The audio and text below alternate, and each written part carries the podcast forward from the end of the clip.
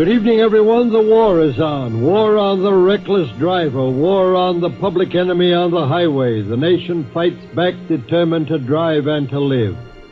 Planes overhead on many main highways in a great many states. National Guardsmen out in the Midwest. Every state trooper in Pennsylvania on the job. Illinois, Arizona, Michigan. The National Guard out. This massacre on the highway must end. On December 31st, 1955, as Gabriel Heatter counted down to midnight, many radio executives were thumbing through their 1956 Radio Networks annual. Here's one from Detroit. We missed our 8 million goal on cars for the year by only 60,000. In an editorial within, Arthur Hull, president of CBS Radio, spoke of the medium's new threshold of achievement. No, nobody is jumping the gun on the New Year's Eve celebration. In 1955, there were 15 million radio sets produced, the most since 1948. Down, you know where. There were now nearly 150 million radio sets in the U.S. Those boys of mine in Moscow, they had me worried for a time. This made Hull portend that, in 1956, radio would be an equally powerful tool for both large national advertisers and small local ones. The Geneva spirit. Although CBS averaged over 100 news programs each week, dramatic radio continued to draw the network's largest audiences. Oh my, I feel better. America was moving, and radio was moving with them. Out of home listening now equaled TV viewing. During prime time hours, auto listeners added an additional 40% to at home audiences. To send a shiver around the world and make everybody wonder whether they've got that intercontinental rocket. Rudimentary mobile audience measurement was underway. Peace and deliver In one 15 minute period on a Sunday afternoon, Nielsen found more than 3 million people to be tuned in on car radios. They haven't gone south. Because of this, as the calendar turned to 1956, CBS expanded its dramatic slate of programs. One of the network's most popular shows, Gunsmoke, aired on Sunday evenings, with a repeat broadcast the following Saturday afternoon. It revolutionized the adult radio western. CBS decided to give its director, Norman Macdonnell, a second show. The show would take place in what is now the state of Wyoming and star Raymond Burr and Vic Perrin. It would be called Fort Laramie.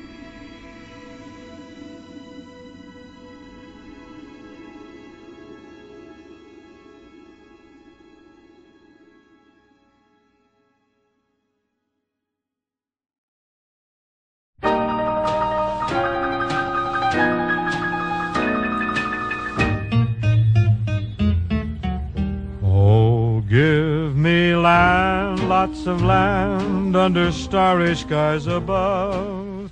Don't fence me in. Welcome to Breaking Walls, episode 114. My name is James Scully.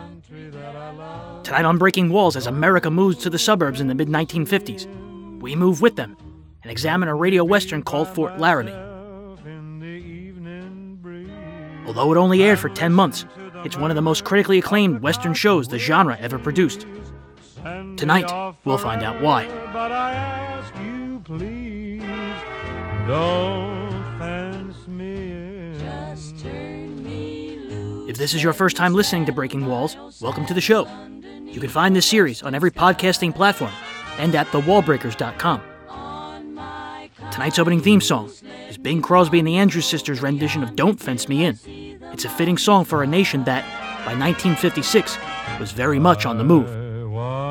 I want to ride to the ridge where the west commences and gaze at the moon till Join the Breaking Walls Facebook group to keep in touch with news, snippets, photos, and other additions to the podcast at facebook.com slash groups slash the wallbreakers. And Burning Gotham, the new historical fiction audio drama set in 1835 New York City, is still on its way. Go to burninggotham.com for teasers and more information.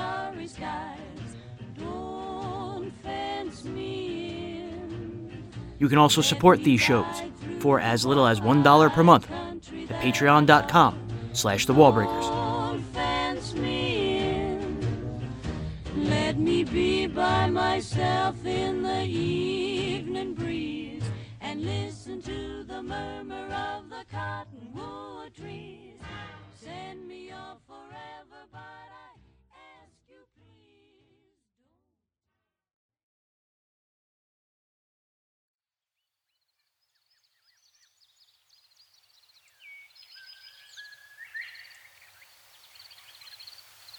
don't.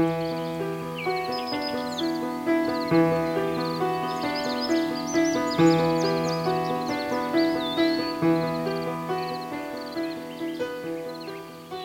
The six of us are here have worked together on hundreds, perhaps thousands of occasions. And there was always something, to me anyway, that was rather special about CBS and CBS Productions.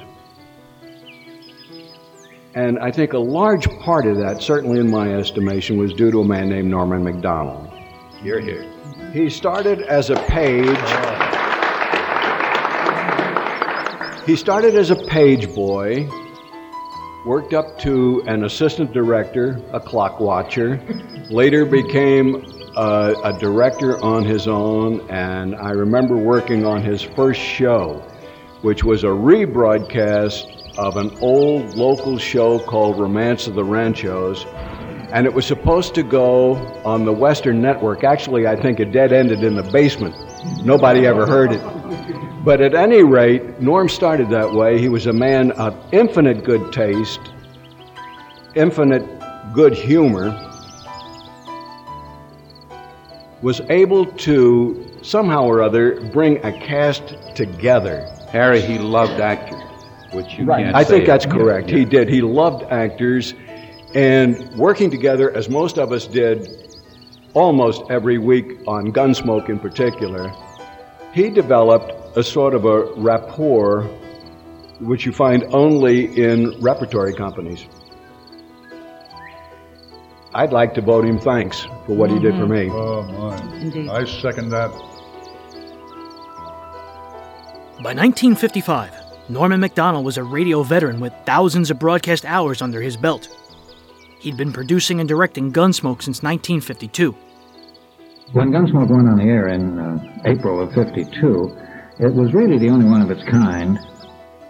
In the years that followed, I think there were a good many imitators, uh, some very successful and some just poor imitations. But the show was moved into TV that fall with a completely different crew and Macdonnell was displeased about having Gunsmoke's TV version taken from him. It was determined to go with Jim Arness, who was a protege of Duke Wayne's and a good actor, although a newcomer, and Dennis Weaver, Amanda Blake, and Milburn Stone, all good, solid actors. Bill Warren really should get a tremendous amount of credit for transferring the shows from radio to television. I think he was able to keep the feel and the intent of what the radio show had been. It was Bill who wardrobed the principals, and for many years they were the only well wardrobed westerns on the air. Bill was responsible for the kind of photography and the kind of sets. Macdonnell was given the role of producer in order to help continuity to the small screen. I was able to be of considerable help, I hope, by being able to describe how we had pictured the sets, how we had pictured the Long Branch and the street and where the jail cells were and all the other things that we'd worked with in radio. The television show was uh, bought quickly from the pilot film that Bill Warren made and uh, went on the air in September of 55 and was almost immediately well received. Part of this, of course, was that there had been three years of pre-publicity because the Gunsmoke radio show had been enormously well received in those three years prior. So it was a it was a happy wedding. Gunsmoke's radio show was one of the first to offer a more accurate portrayal of events and relationships from the Western era, as writer John Meston remembered. Well, as I recall, or I've been told, we were the, not the first show that treated Indians as human beings, not just redskins and the only good Indians and dead ones and so on. A number of shows about that and intermarriage. I think we, we, the Indians before that, as I remember, that wasn't around much before that. They were treated the old old way, you know. Just, I think Gunsmoke was, I've heard, understand, it was the first show that really changed us somewhat. Oh, I, the, the white man the way he treated the Indians is a national disgrace. Still is. And with CBS Radio seeing a rise in profits, it was decided that Macdonnell should direct a second Western offering. It needed to be as different from Gunsmoke as possible, while still retaining what made the show a success. Well, I don't like phony stuff, and, and uh, I knew something about the West, sure. The way people are, the way they talk, the way they behave. I never liked heroes much. So we kind of reversed everything. I tried to do it why we did with narration, which was sort of an innovation, I think, at the time. Well, we tried to make him honest, just an honest, not a crook like like Wyatt Earp, a guy with a sense of tragedy. The guy didn't particularly enjoy the job. No, we worked very closely uh, in the radio. I was there all the time. Well, I'm always hired the very best actors, no question of that. You know, they couldn't read a line. They'd, they'd let me know with great pleasure, and they're generally right. The duo decided to focus on the U.S. cavalry during the 1870s, stationed on the eastern border of present day Wyoming at a place called Fort Laramie. It was near the North Platte and Laramie rivers, located roughly 100 miles from its current namesake city. The area was home to the Sioux, Cheyenne, and Arapaho. Beginning in 1834, the fort was an important fur trade outpost, soon becoming a major stopover for the overland stage and the Pony Express. In 1849, the U.S. government bought the site. There were other shows that were in this general area of Western or period. One of them that I was connected with was Fort Laramie, starring Raymond Burr. It was a cavalry show, again, 1870 or 1875, in Wyoming, and a, a successful one. On July 25, 1955, an audition was recorded with John Dehner in the title role of Captain Lee Quince. Had a walk. Ho. Had a trot. Ho. Hot, hot,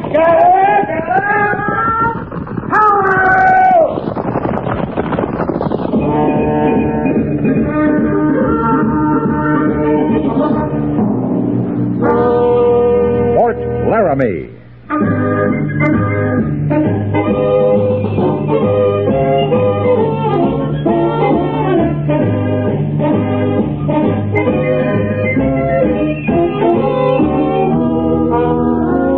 Laramie, starring John Dehner as Captain Lee Quince. Tales of the dark and tragic ground of the wild frontier. The saga of fighting men who rode the rim of empire. And the dramatic story of Lee Quince, Captain of Cavalry.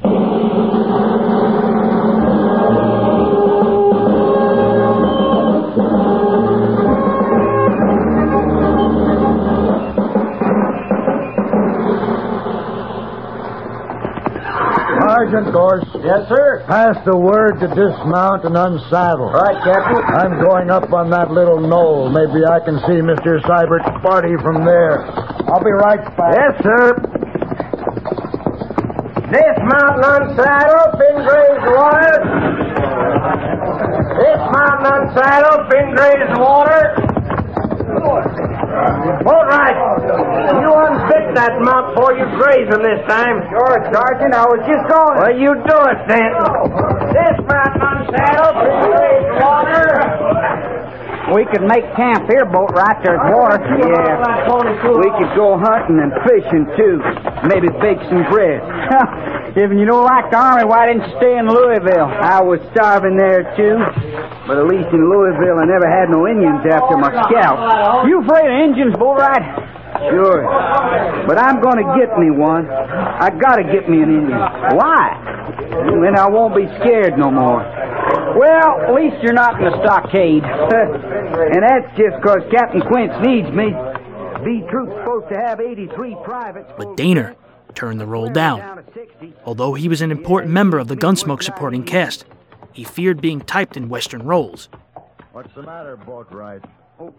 I did every accent known to man South Slabovian, East Yemeni, and I did it with absolute perfection because nobody knew what they sounded like.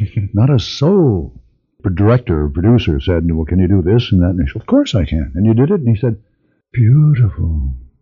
Because he didn't know what it was supposed to sound like. Dehner would continue to be featured on Gunsmoke, but for Fort Laramie, Macdonnell would have to look for a different star.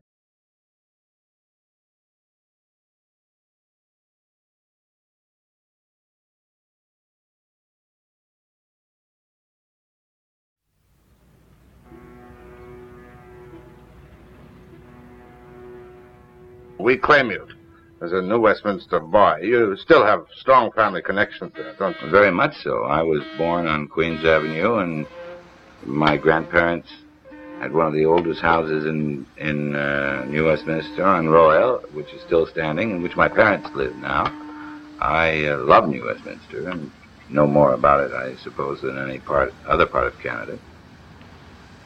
William Raymond Stacy Burr was born on May 21, 1917, in British Columbia, Canada. His father was a hardware salesman, his mother a pianist and music teacher. When Burr was six, his parents divorced. He moved with his mother and younger siblings to Vallejo, California. He spent his youth traveling up and down the Pacific Northwest to spend time with his family. At the age of 11, he had his first paid acting role. You start in school and in church, doing the church productions and the grammar school productions and the secondary school productions. I was always very much involved. What was I your went on from there? First professional part. Oh, I think I played Caiaphas the high priest in a church production, which was professional mm-hmm. because we were paid for all our own expenses. I had to buy my own beard, and I was 11 years old at the time. Unable to afford tuition to the Pasadena Playhouse, he joined the Toronto Theatre Group in 1934, supposedly touring the world over. We say supposedly because Burr was known in later years to never let the truth get in the way of a good story. That alone made him perfectly suited for radio. I've done a great many things. I was a forest ranger in the United States, or worked in, with the Forest Service for two years, digging ditches and building roads and dams and fighting fire. I worked uh, on a sheep and cattle ranch in New Mexico, herding sheep and cattle and building fences. Uh, I was a teacher at one time. I've done just about everything you can do. He briefly attended Long Beach Junior College and taught for a semester in San Jose, working nights on radio. Burr finally began his association with the Pasadena Playhouse in 1937, before moving to New York in 1940 to make his Broadway debut in the quickly folding Crazy with the Heat. He spent the war years establishing himself on both coasts, becoming one of San Francisco and then Hollywood's top radio actors, thanks to a friendship with Jack Webb, as Lillian Buyeff remembered. Okay. I remember Jack Webb before Dragnet. As a matter of fact, Herb Ellis was living in San Francisco at the time. He and Jack were very good friends. And when Jack was coming to Los Angeles, Herb called me and said, Meet him at, I don't forget which studio, and audition for him. He's going to be doing a program called Pat Novak for Hire. Oh, yeah. mm-hmm. And you remember the show? Yeah. So that's where I met Jack. I met Raymond Burr there. And a woman that I wonder if she's still around. Her first name was Yvonne. A very, very low, sexy voice. Yvonne Peattie? Exactly. Is she Sure still is. around? Yvonne who? Yv- Yvonne Peattie. Yeah. I remember. You remember the voice? Anyhow, that, that's my recollection of Jack Webb at first. He'd also spend the next decade appearing in over 50 films, like Pitfall with Dick Powell, which he reprised his role for in the Lux Radio Theater on November 8, 1948. Greetings, friend. I told your secretary I'd wait for you here. You want to see me about something special, MacDonald, or do you just like to sit in my chair? Why the chill? No chill. I've got a lot of work to do. I uh, just been looking at this report on your desk.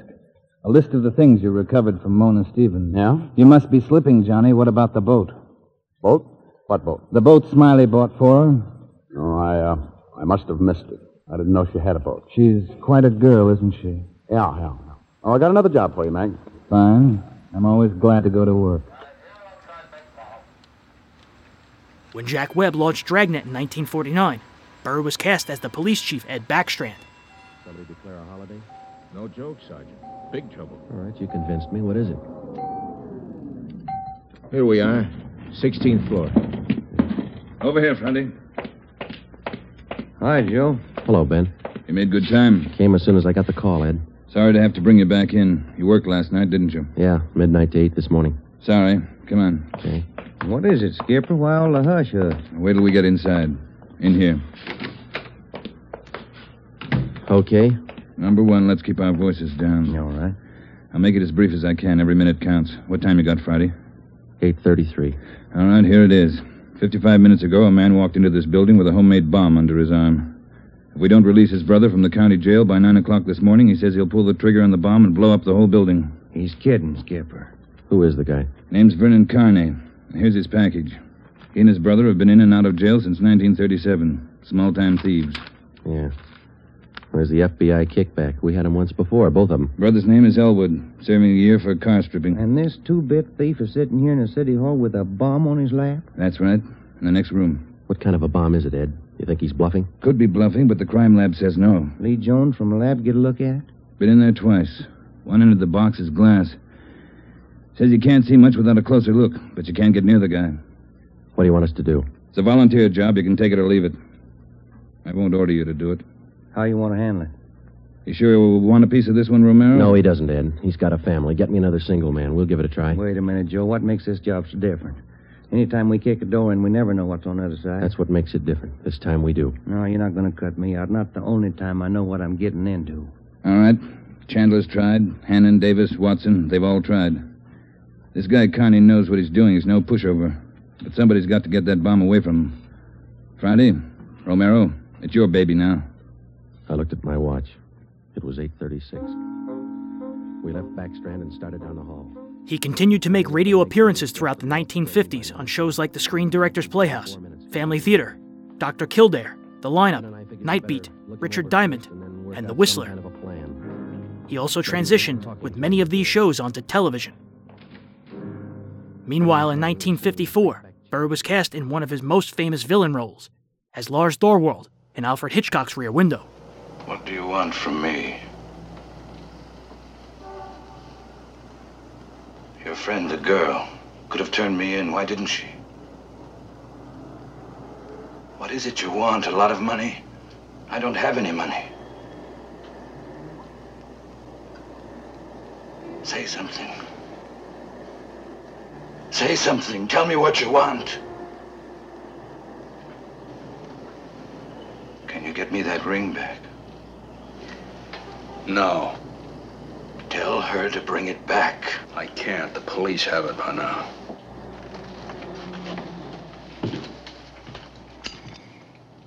Well, you see, we have a fortunate thing called television today. I made 90 motion pictures between 1946 and 1956, and they're all playing on television, so my career in those things still continues. I've had the opportunity of playing many roles and a great variety of roles through the years, but I've fortunately been able to drop the role at the end of the time it was being played and return to whatever life I enjoy. Laser! Doyle! But radio remained in Burr's system. He'd spent a decade appearing all over the radio dial, although never starring in any one particular series. That is, until January of 1956, when Norman Macdonnell gave him a call.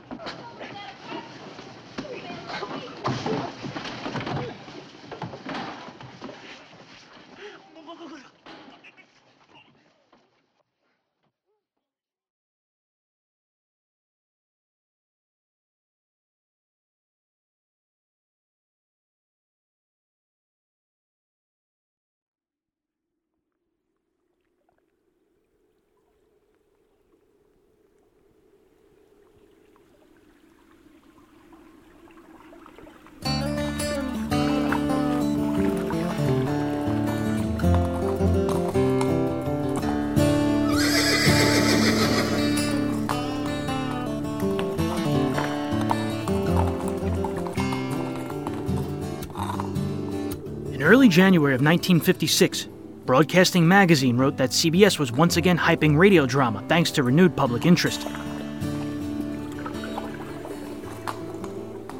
The network was bringing the CBS Radio Workshop back to the air and debuting two new dramatic offerings on Sunday afternoons. At 5 p.m., Indictment would air, followed at 5:30 by Fort Laramie. The show debuted on January 22nd.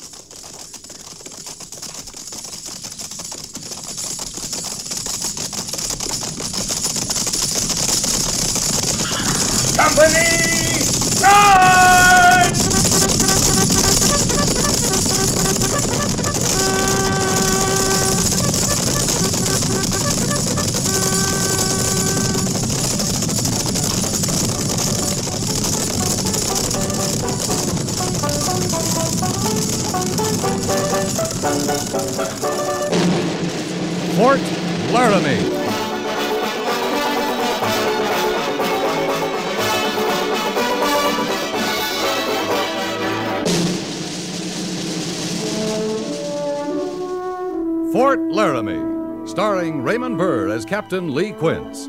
Specially transcribed tales of the dark and tragic ground of the wild frontier, the saga of fighting men who rode the rim of empire, and the dramatic story of Lee Quince, Captain of Cavalry.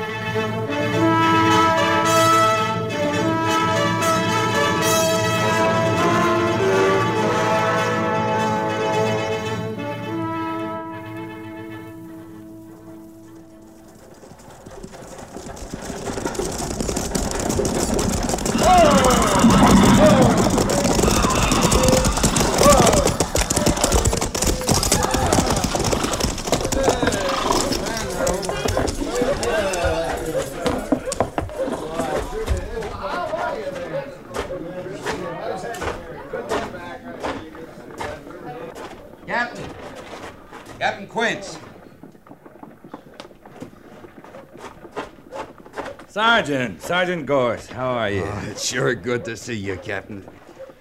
You look kind of funny, though. What do you mean? Well, them clothes, mufti. I ain't used to you out of uniform. I'll be back in uniform at midnight tonight, Sergeant.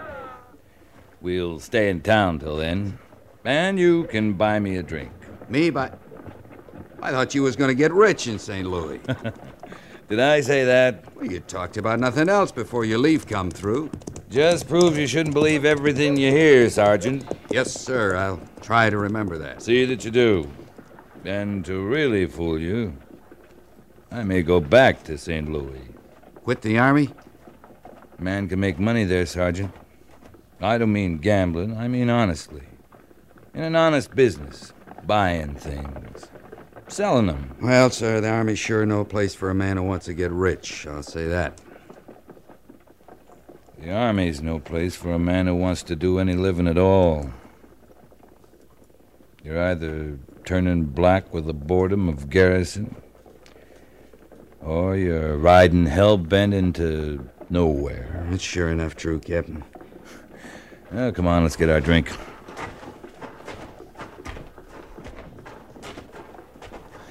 How's B Company, Sergeant? Company's fine, sir. Major Daggett's going to be mighty glad to see you back at Fort Laramie. he isn't going to see me till midnight. He'll be waiting up. Send me into town to tell you. Huh? Something wrong? Yes, sir. Well, what? Arapahoes. They've been raiding for horses.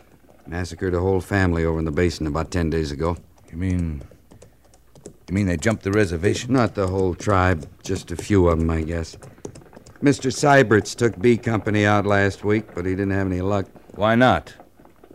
I don't know, Captain. I wasn't with him. What? I've been on sick list till two days ago. Sick list? You? Yes, sir. Uh, pack mule kicked me in the belly. Oh. Well, a little whiskey will cure that, Sergeant. well, here we are. Mr. Syberts is feeling mighty bad about it. Your belly? like I said, it's good to have you back, Captain. uh, bottle of rye and two glasses. Coming up. Uh, the Army. Hey, Moylan. Look at what came in. What's his trouble? Eight soldiers, I guess. Like a lot of people. Since Richmond. Yeah. Too much war, maybe. I guess everybody'd like to forget it now. We'd all like to forget it. There's a war still going on. You're right, sir. Who do they think stands between them and all the hostiles out there waiting to hack 'em to pieces? Who does all their dirty work for 'em? It isn't like people to be grateful for any favors, Sergeant. No, sir, I guess not. When I think of the troops aching for home while they sweat and freeze and spill their blood all over the frontier for 50 cents a day, it makes me mad. Tell me about St. Louis, Captain. Here's your liquor, gentlemen. Hey, you! Hold it! You know them, Sergeant? No, sir.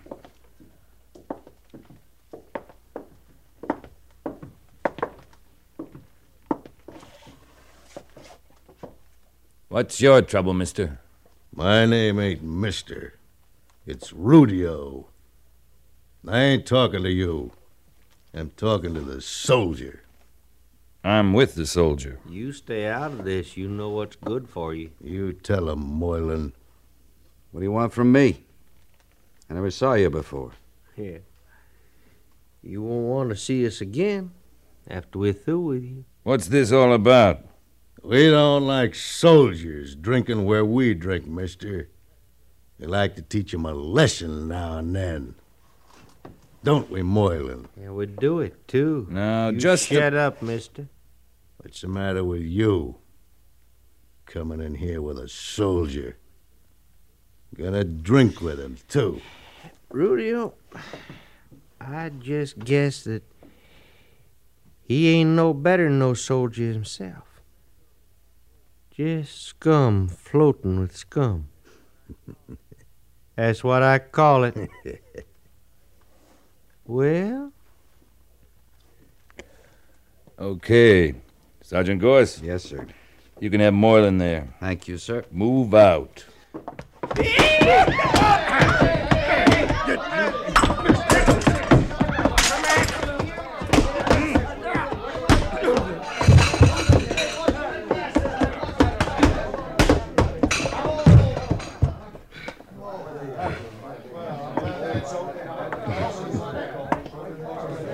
I'll, I'll buy you that drink now, Captain Quince.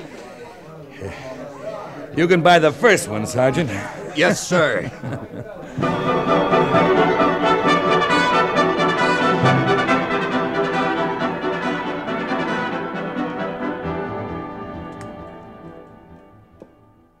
Vic Perrin, who played Sergeant Gorce, was by then one of Hollywood radio's most accomplished actors. I was on the post at midnight, Major.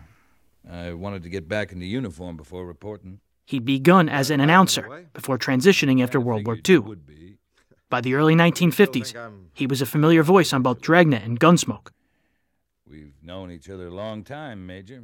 You did a lot of Gunsmokes down through About the years, right? About three out of four, I would say. And uh, my week was incomplete if I didn't have a call for the show. If I had a choice between taking a, a weekend cruise from here to Ensenada Uh-huh. or working a Gunsmoke show, I would take the Gunsmoke show. It was that more much fun. fun. It was absolutely heaven. We laughed until we cried all through the rehearsal. Really? It was like uh, the script on the first reading.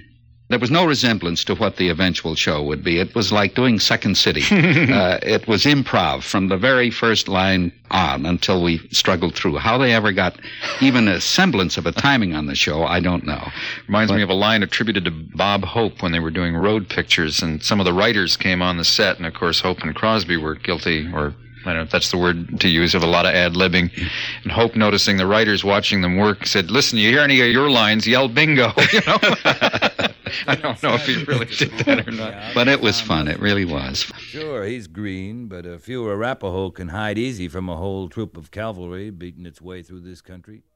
In its January 30th, 1956 issue, Broadcasting Magazine gave the series a glowing Then review. I'll come back for the company. No. No, it's too slow. There isn't time. Better let me try it, sir. I said no, Captain. You haven't got very far your way, Major. You have your orders. They stated, no dog and boy story. Fort Laramie is rather a Wild West version of What Price Glory, whose main characters, Oh, Captain. in this case Captain Lee Quince and Sergeant Gorce, spend half their time grousing about how tough life in the Army is, and the other half proving that it's the only life for them. Sergeant Gorce were in a brawl earlier this evening in town. Conduct unbecoming an officer. You should learn to control your temper, Captain. I wonder what family the Arapahoes are putting the knife to tonight, Major Daggett. Should never start this sort of thing with you. Take your patrol. Yes, sir. Any further orders? May have Sergeant Gorce and Lieutenant Seiberts, but no other officers or non commissioned officers. Right. Pass your men through the main gates of the post half hour before reveille. Any questions? No, sir. Then move out. Writer John Meston and producer director Norman Macdonnell, whose work on Gunsmoke has won them critical acclaim, have in Fort Laramie a good locale for an equally successful series. Raymond Burr as the captain and Vic Perrin as the sergeant handle their parts with professional aplomb. Be new, Mr. Seiberts. Yes, sir. It is. A special fanfare is due Bill James and Ray Kemper, the program's sound effects men, A man's a fool. for the sounds that give the heroic adventures an auditory cloak of authenticity. It had always been a rule of thumb in radio that there should not be any dead air, that people must keep talking. What if the man likes it out here, away from people? Well, we changed that, not because we deliberately set out to change it, but just because the people we were working with didn't talk all the time. So we had to fill it with sound patterns. We had three sound men for the most part Bill James, Tom Hanley, Ray Kemper, who contributed more to the show than anybody could ever imagine. For example, the boys on their own time realized that we were having trouble with live gunshots. They, on a Saturday, went out with some equipment of their own and recorded shots on tape with a 45 and with a 38 and with a 32 and I think with a 22. These effects then could be played directly through the line so that it didn't flatten out and become just a, a dull pop. Hmm. Well, the patrol out of scouts, Sergeant. A Thousand yards between men. If there's any Indians around, I want to know it. The men will watch us at the cabin for arm signals. Right, sir. And then join Mr. Seiberts and me down there. Move out. Yes, sir.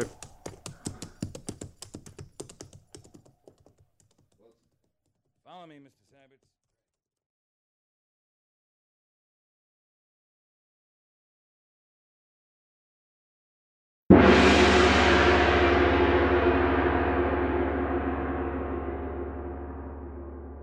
This is the story of the West that few people hear.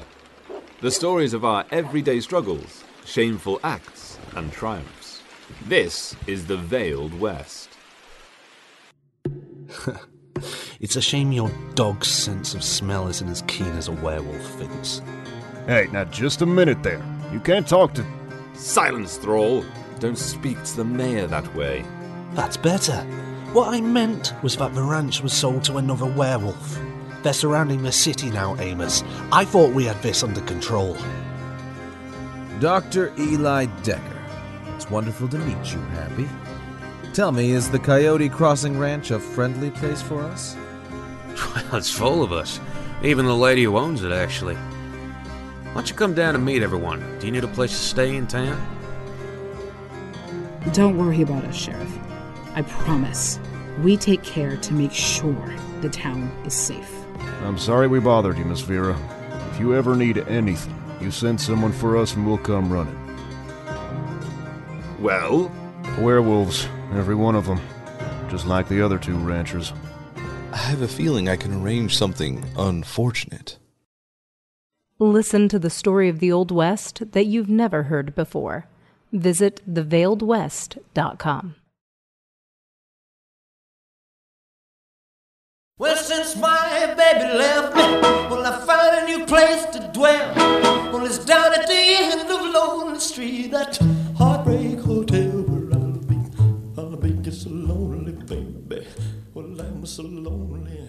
April 1st, 1956 was Easter Sunday.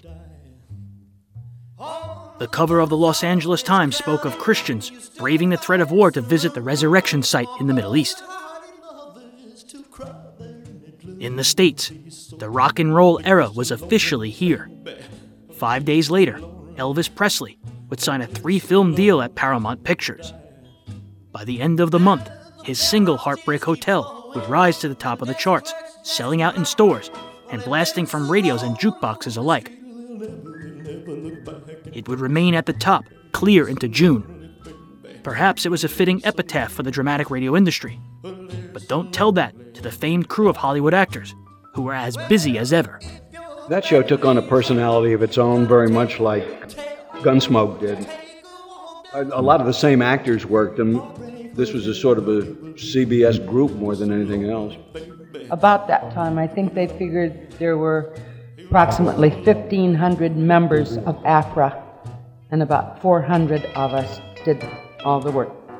I think that would be a maximum at 400. 300 more that I know in my own case I was doing at one time and another as high as five shows a day, having somebody rehearse for me at NBC. See, they were all very close to the studios. Do two or three one-man families. Yeah. Betty, I did Betty.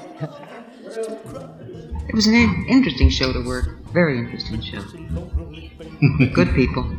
We used the coffee clutch. Every Saturday morning was marvelous because uh, we would get there at about 10 in the morning and nobody picked up a script until about a quarter after 11. The first hour was devoted to what have you done lately? You know, we were probably closer to each other for those years than uh, we were to our own families. It seemed there was no role these men and women couldn't play. Speaking of which, Harry and I frequently were twin villains on a show. We never knew whether Harry was going to be the high voiced villain or the low voiced. Whoever got the first line had his choice.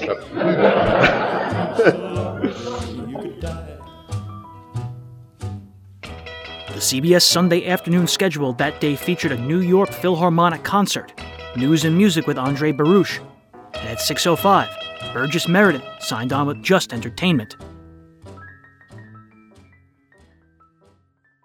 From Chicago, the Wrigley people present Just Entertainment.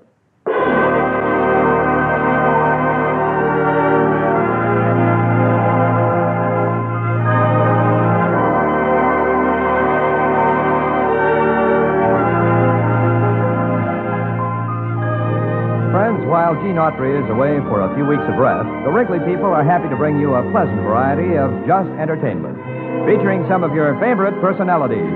And here to play host once again is Mr. Burgess Meredith.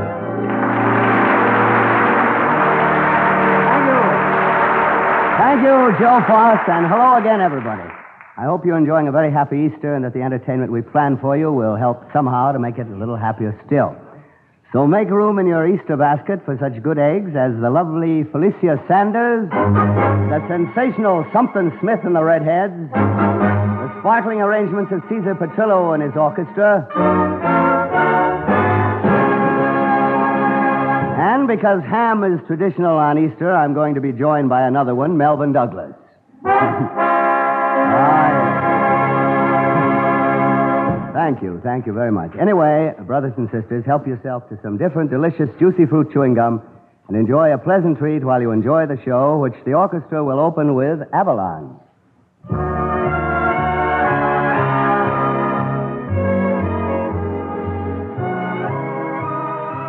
The acting veteran, then 49 years old, had seen his film opportunities shrink in the wake of the Red Scare. But he'd soon star opposite Charles Laughton in a Broadway production of Major Barbara. His career would fully rebound by the end of the decade. When Just Entertainment signed off, Gunsmoke signed on at 6:30.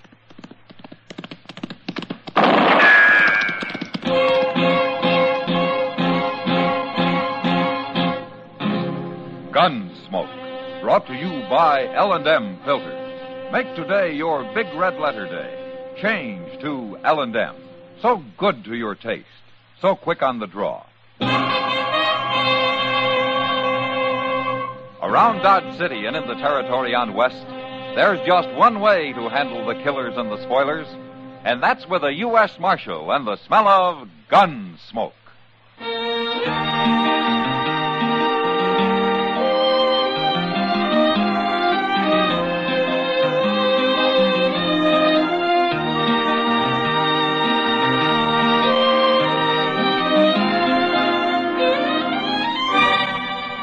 Gunsmoke, starring William Conrad. The transcribed story of the violence that moved west with young America, and the story of a man who moved with it. I'm that man, Matt Dillon, United States Marshal. The first man they look for and the last they want to meet. It's a chancy job, and it makes a man watchful and a little lonely.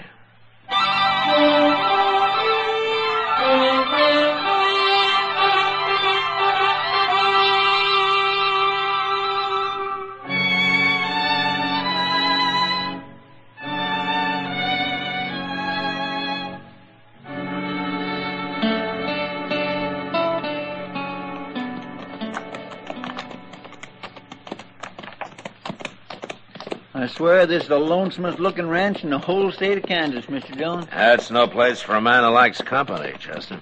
Three days' ride from Dodge, 150 miles. It'd get me talking to myself. Now that's driven old Tub Claver a little crazy. Not so crazy he ain't finally selling out. Yeah, let's leave him here. Huh? I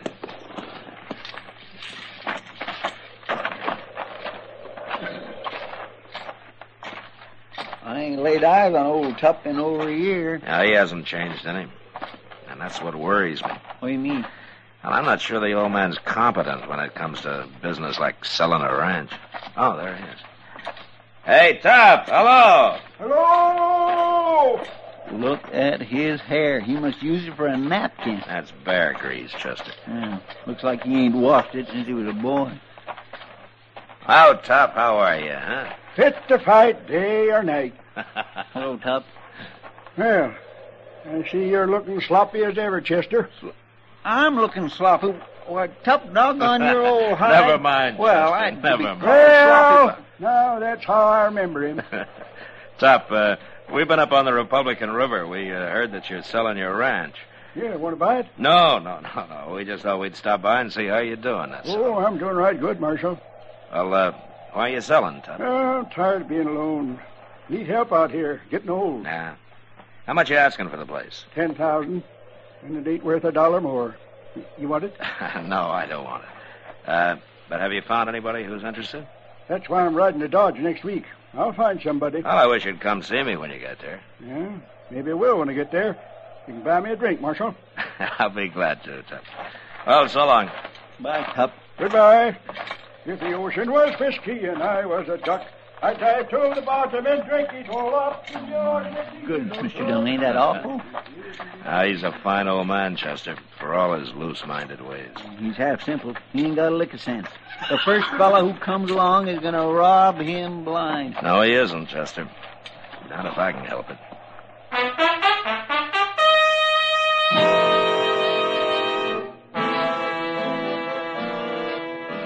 all the early comedians were damn good writers, hmm. like Benny and Bob Hope and Fred Allen and Ed Wynn and these people. They knew from vaudeville how to put things together. From Hollywood, it's the new Edgar Bergen Hour with Charlie McCarthy.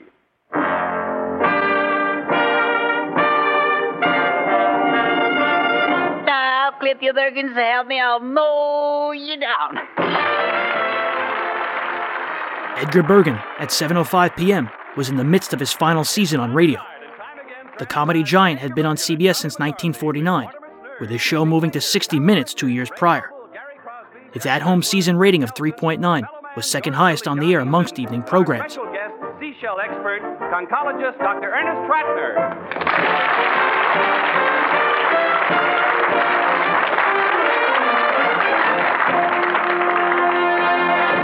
And here they are now, Edgar Bergen and Charlie McCarthy.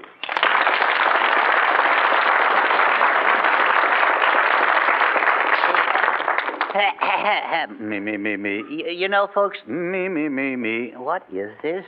Me, me, me, me, me, me, me, me. Bergen, what is going on here? What's the matter? Charlie, I've got a little surprise for you. Yeah? Yes. You mean you're switching tonight? You're going to sit on my knee? No, no. no, I've just, I just wanted to tell you that I've been taking vocal lessons. Oh, no. Yes, yes. I intend to sing on next week's show. You're going to sing? Yes. Oh, steady, stomach, steady.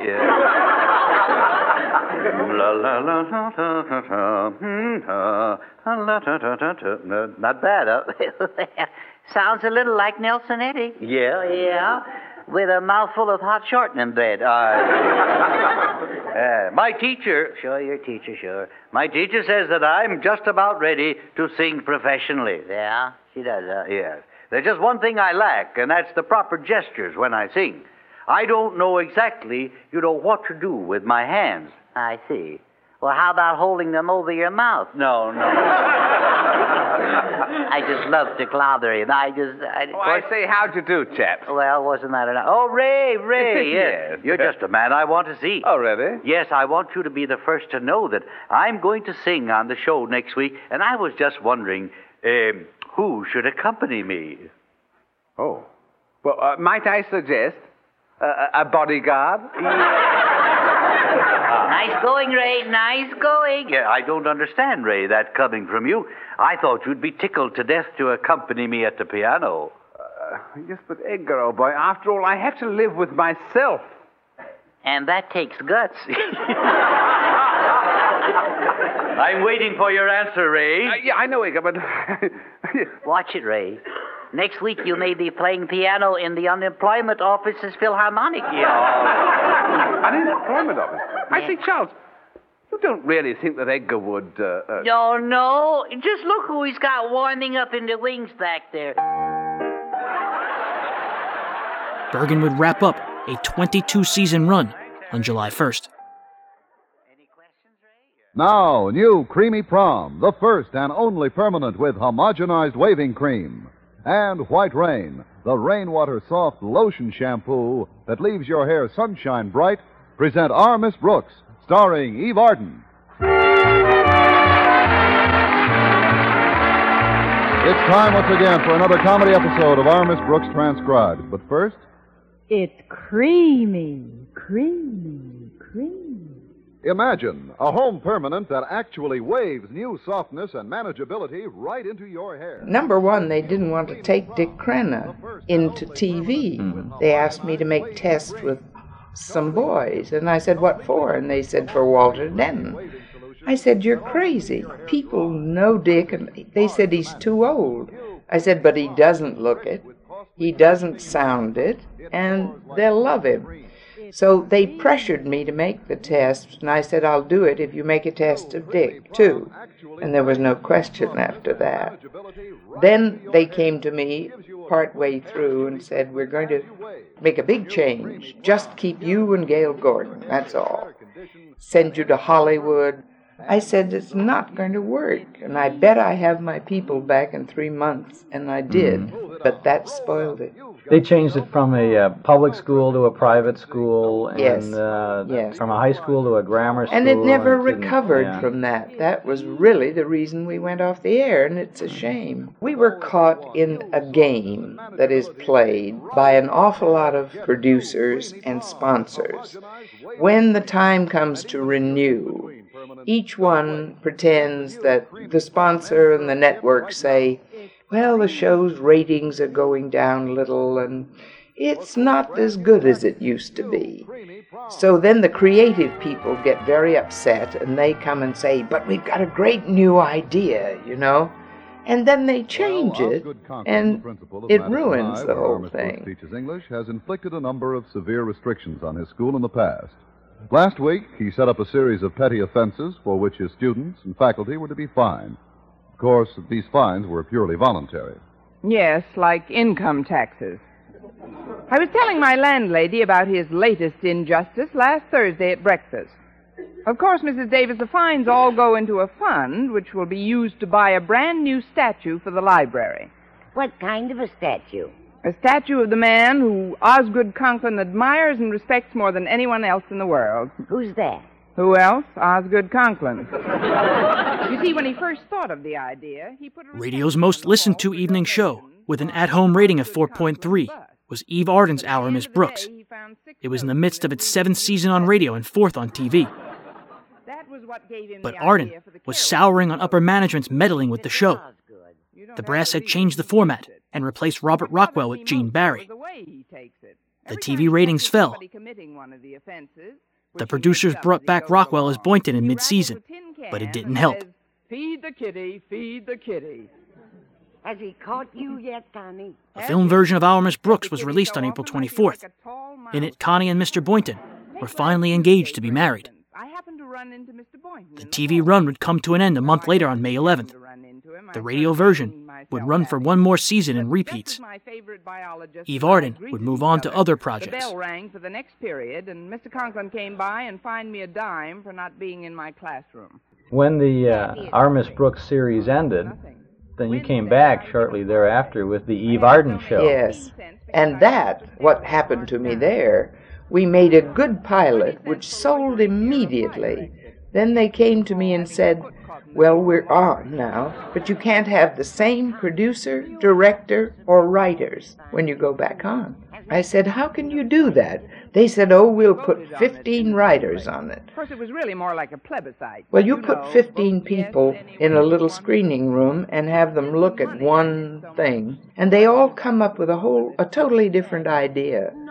So it just didn't homogenize, you know. Those fines add up, you know. You poor dear. It has been an expensive week for you, hasn't it? For more information on Our Miss Brooks, tune into Breaking Walls, episode 106. Get me on a vagrancy rap. oh, well, maybe it's for the best.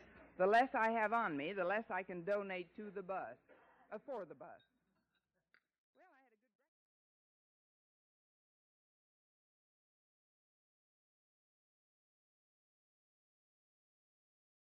On Easter Sunday, 1956, before any of those aforementioned programs signed on, Fort Laramie took to the air at 5:30 p.m. with Lost Child.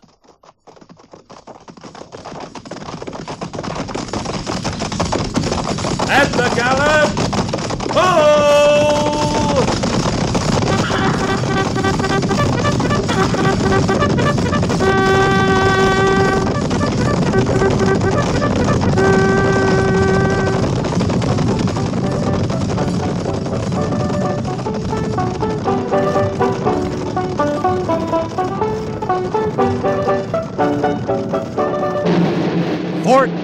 Laramie.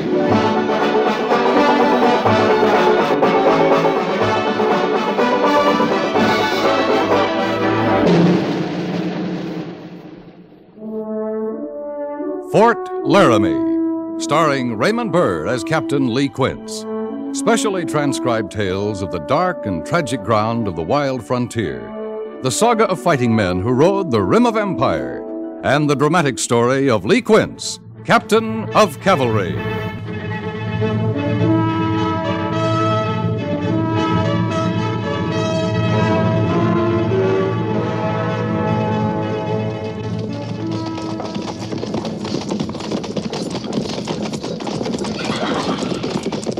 Patrol! Halt! Sergeant Gorce. Yes, sir. Dismiss the patrol. I've got to report to Major Daggett. Yes, sir. And see that their horses are babied right this time. Yes, sir. Roll. Prepare to dismount. Dismount. Captain Quince reporting, sir. I... Oh, I'm sorry, sir. I thought you'd be alone. That's all right, Captain. Oh, this is Major Barlow. Major? My pleasure, Captain. Well, how did your patrol fare? Routine, sir. No sign of trouble. Good. Oh, sit down, Quince. Uh, thank you, sir. Major Barlow is here on orders from General Staff in Washington. He's surveying all the posts in our department. I have only a few days here, and then I'm going on to Fort Dodge. General Custer's command? Yes. I'm looking forward to that. Read hundreds of reports, and certainly that 7th Cavalry is doing the best job with the hostiles that can be done. You haven't surveyed them yet. Well, not personally, no. The record reads victory after victory. I wish we could say the same about the second. Well, the circumstances are a little different, Major. They're waging open warfare from Fort Dodge. Here, we try to keep hostilities at a minimum, maintain peace. Captain, how much firefight have we seen in the last month? Oh, three or four skirmishes is all, sir. Mostly with dog soldiers driven from the Fort Dodge section. Dog soldiers? Uh, there are two kinds of Cheyenne. That's the tribe we've been most interested in around here lately. Dog soldiers are the warriors. They wear three feathers. Oh. The ones that don't wear the feathers are the reservation peaceful kind. We don't bother either unless they make us. Yeah. Well, Major, it's the belief of many members of the staff, including myself, that a soft policy such as yours is bound to lead to an uprising. I hope you're wrong, sir. Well, the hostiles see it as a sign of weakness. The only way to enforce peace with these savages is to maintain constant pressure, continual display of strength. Will we get a directive to that effect, Major? Or is that a private opinion? It's my opinion at the moment. I can assure you I'll do everything I can to see a directive based on it. Now, Captain, if you'll show me to your troop area. Yes, sir. Major Barlow will be attached to your troop during his stay. You'll place yourself at his disposal, do everything possible to assist him in making his survey. It's an honor, sir.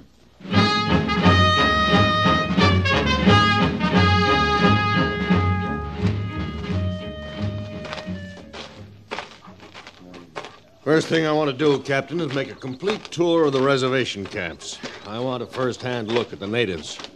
Their condition, their attitudes, extent of their weapons, so on. Camps are pretty well scattered, Major. It'll take some time to cover all of them.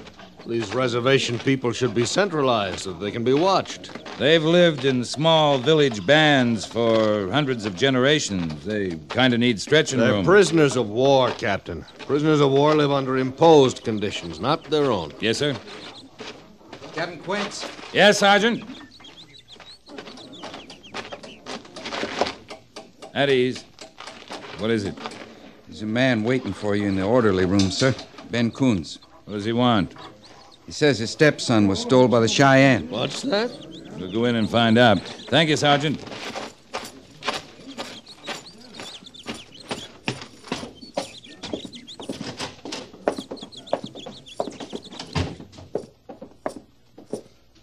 I've just heard about your son, Coons. How'd it happen? How do I know? My place is only five miles outside of town, and he was gone when I got home last night. Look at this. Cheyenne scalping knife. It was stuck in my door. I've had a Cheyenne lodge oath hanging over my head for a year. That filthy devil finally found a way to get to me. You mean someone in particular? One of the worst of the breed. Wasaya. I've heard of him. Quite a warrior. You say he's had a personal hatred for you, Mr. Coons? Ever since last summer. I was scouting for the 7th. I run across his camp on that big north swing of the Solomon. You know, Captain, just before it flows into Grand Valley. Yeah, I know. Well, I led the troopers into it, and during the fracas, Wasaya's brother was killed. That's when he took the oath to put me under, or do worse. Now he's done it, taken Billy. I'm sorry about your son, Coons. But the way I heard the story of that attack, Wasaya's wife and eight year old son were killed, too, by one of our scouts. I didn't have nothing to do with it. I, I did what I was paid to. Captain, the man's child's been kidnapped. I see no reason to discuss anything else. The Army's supposed to protect the civilians. What makes you so sure it was Wasaya? Well, he brought his band into the Laramie foothills two days ago. Put that and the knife and his oath together, and there's no place else to look. Where'd you hear he was in this part of the country? Your breed scout, Quanto, got wind of it. I should think you would have learned about it in your patrol, Captain. No, we were working in the other direction, Major. No. I heard this morning. Right away, I got the feeling about what happened, and I started looking for sign around my place. I found it right enough. A wash about a half mile away. Tracks of nine ponies headed south toward the hills. I want that Cheyenne dog brought in and hung up where I can see it. Sergeant Gorce, Yo. go look up Quanto. He says there's a band of Cheyenne in the Laramie foothills. I want to talk to their head man. Find out where they are, pick out ten good men for the patrol, including you. Yes, sir. You'll make provision for me to go with you, Captain. There won't be much in the way of provision, Major, but you're welcome, sir. Coons, you go tell your story to Major Daggett. As soon as I get word from him, we'll move out. All right, Captain. Oh, Coons. How old is your stepson? Nine years next month. If he's still alive. Same age Wasia's son would have been. Well, if they're together, I don't think you have to worry about Billy being anything but alive and well. You got a lot to learn about Cheyenne, Captain. Maybe you could teach me. You want to come along? I'll go talk to the major.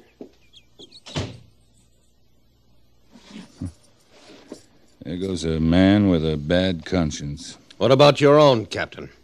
You seem to feel more sympathy for the savage than you do for this poor man who's lost a child. I hardly think your attitude right for a man in your position. I suppose it won't look good in your survey report, sir, but there's a popular idea out here I've never been able to swallow and keep down. That whatever a white man does to an Indian is all right, but whatever an Indian does is all wrong. You and I are soldiers, Captain. We do not set policy, we follow it. Yes, sir. You know, those guys were absolute geniuses. Bill James, Tommy Hanley, Ray Kemper. That they had the best sounding gunshots that you have ever heard on radio, and they went up in uh, Franklin Canyon, and they recorded shot after shot with the reverberation and all. And the way they would walk down the boardwalk, uh, rattling the spurs. Oh yeah. They any move that, that Bill Conrad made. The squeak of a chair. Yeah, was just just marvelous. It gave a whole dimension to the show. And the boys on Dragnet were awfully good at that too. They those were the two uh, real prizes when it came to sound effects.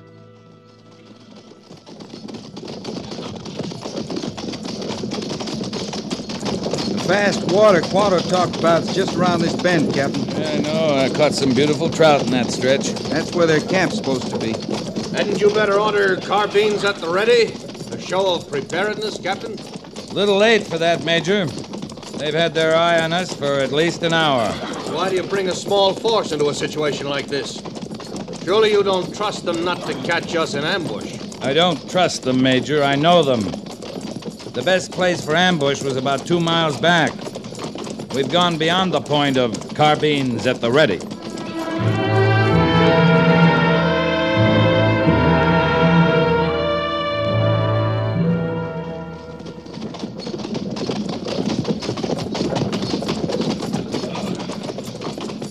There you are, Major, up ahead, waiting for us. Those are dog soldiers. Some of the best mounted fighters in the world. We're well outnumbered, Captain. We always are. Now, they'll come in to meet us at full run and screaming like banshees. That's their way. They don't want you to know whether they mean to be friendly or to open your throat. If we had our carbines ready, their run wouldn't be exactly friendly. Patrol! Halt!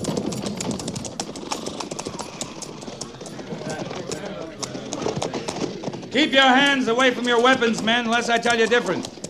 Stay relaxed, the way you do on the parade ground when I want you to be alert. You should have ordered out your full troop, Captain. Captain, here they come. I see him, Gorce. Act like this happens every day, men. Just rest easy in your saddles and talk to each other.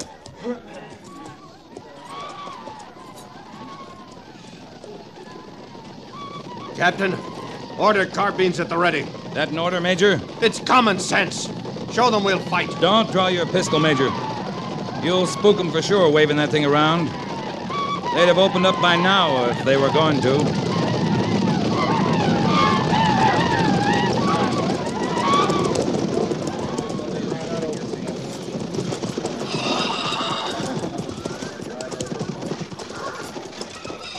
Bahi, who is chief among you? Which of you is Wasia? I am Wasiah. Why do the soldiers come to us? We have done no wrong. I brought you your scalping knife, Wasia. Here. Huh. Where is the one called Coons? The woman killer, the child killer. Did he die of fear when he found my sign? Why, that insolent beggar. He says that you came for vengeance and that you stole his son. I have stolen no son. You were at his house And now the boy is missing. I have stolen no boy. Oh, he's lying, Captain. What does the high soldier say? I say you are lying. Major. I speak true. We'll search your camp and find out how much truth. No, we want no soldiers in our camp.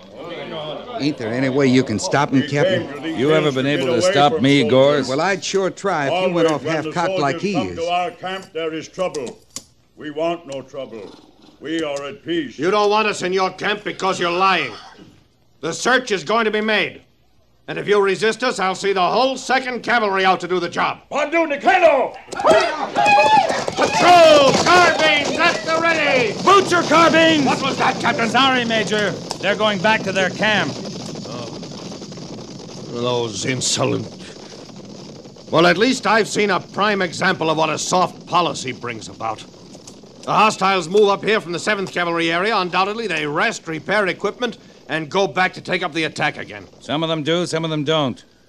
There are good ones and bad ones with these people, same as there are with whites. Well, until such time as a magician is attached to the second who can distinguish between the two, Captain, pressure should be exerted against all of them.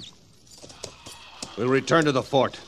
I'm going to recommend that at least two troops are assigned to this matter until that boy's recovered. With your permission, sir, I'll stay here. Sergeant Gorce will take command of the patrol and escort you. Why on earth stay here? I need your statement at the fort. You have plenty of other witnesses, sir. Before you come back with two troops of cavalry, I'd. I'd sort of like to see what one man can do in that camp. You're thinking as an individual again, Captain. A hard habit to break, sir. If it doesn't work, it'll make a strong point in your survey report. Very well. I trust you don't expect commendation on your stubbornness. I do plan to make reference to your unmilitary behavior.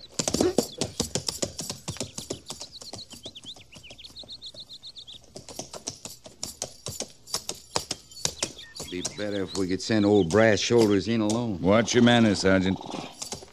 Don't you want me to stay with you? Thank you, Gorce, but I don't need you. This may look crazy, but I don't think I'll run into any trouble. If that youngin's in there, you will, sir. Well, I don't figure he is. I've been thinking. If I was Wasiah and had kidnapped the boy, I sure wouldn't have left a knife to point the finger at me. And I would have hightailed it out of these parts a long time before this. I sure hope you're right, Captain. Sergeant, I'm ready to go. Hmm, not far enough. Watch your manners, Gorce. Yes, sir. Good luck.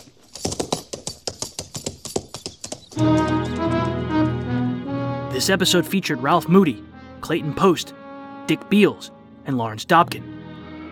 I remember one morning uh, I was struggling with something or other, and Norman pressed the button and said, Don't even try for it. Don't even try for it. The audience by this time knows your voice. Don't try to make him different from the other 85 heavies we've already done. that was, you know. I used we- to play would- um, either, you know, Mexican senoritas, or a couple of times Harry Bartell and I did Indian.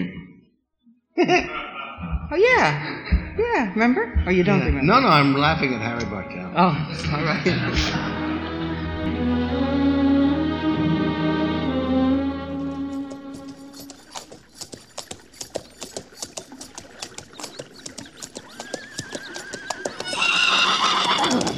Easy, easy.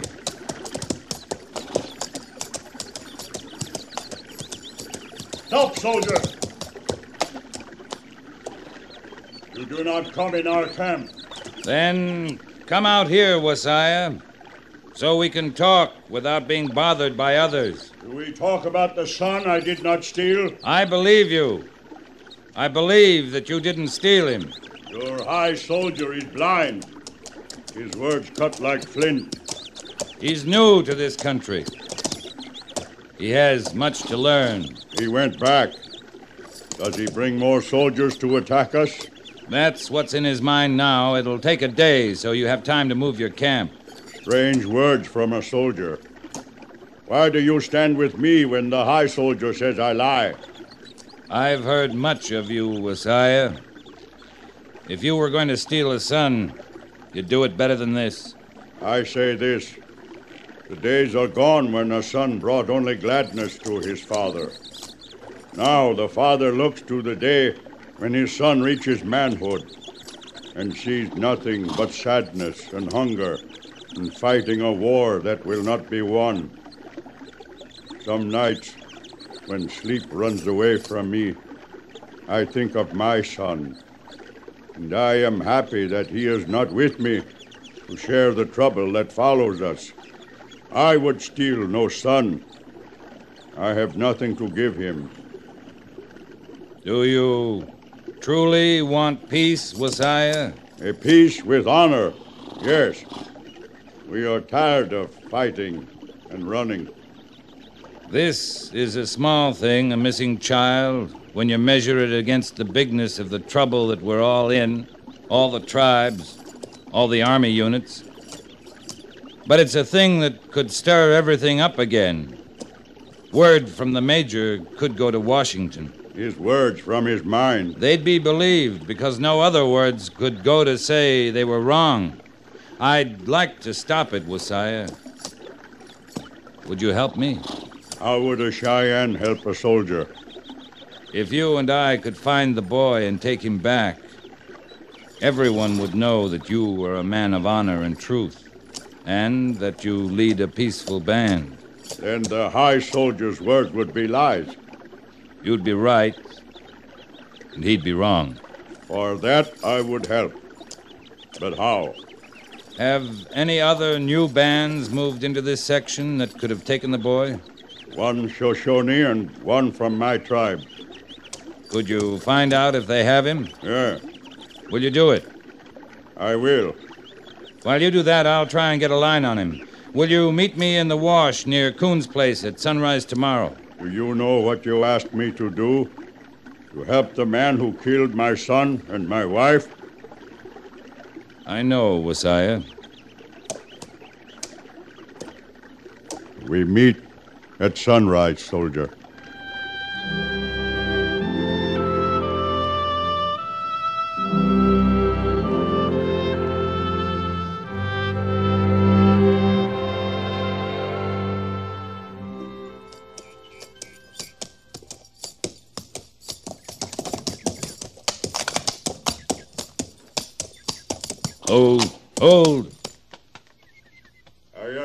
Soldier. You hide well. What did you learn? The boy is not with the Shoshones and not with the Cheyenne. Then we have another way to go. He has an uncle in the Rock River settlement. He's talked to some of his young friends about going to live with him. He told them the trail he'd take. If I put you on it, could you pick up his sign and follow it? I have followed older sign. We'll go then.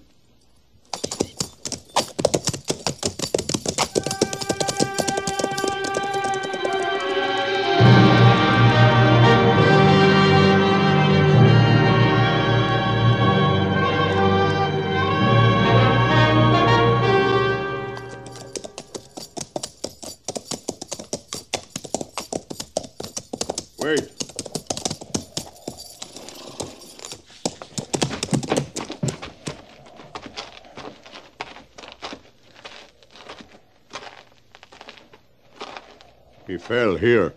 All right. Look there, a piece of cloth. I'd say he has torn clothing and a sore knee. He rested here.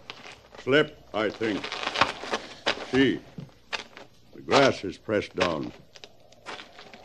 He's traveled a long way for an eight year old. I think not much farther than this. He started very slow from here.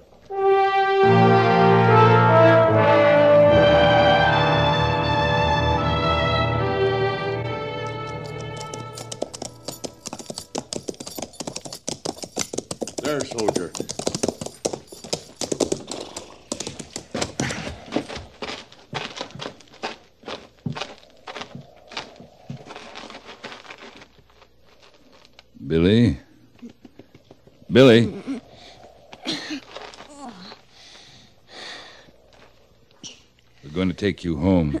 No, I won't go back. He. It's all right, Billy. Who's he? His name is Wasiah. He's a friend of mine. You are a good, strong boy to come this far. If I had a son, I would hope he would be so strong.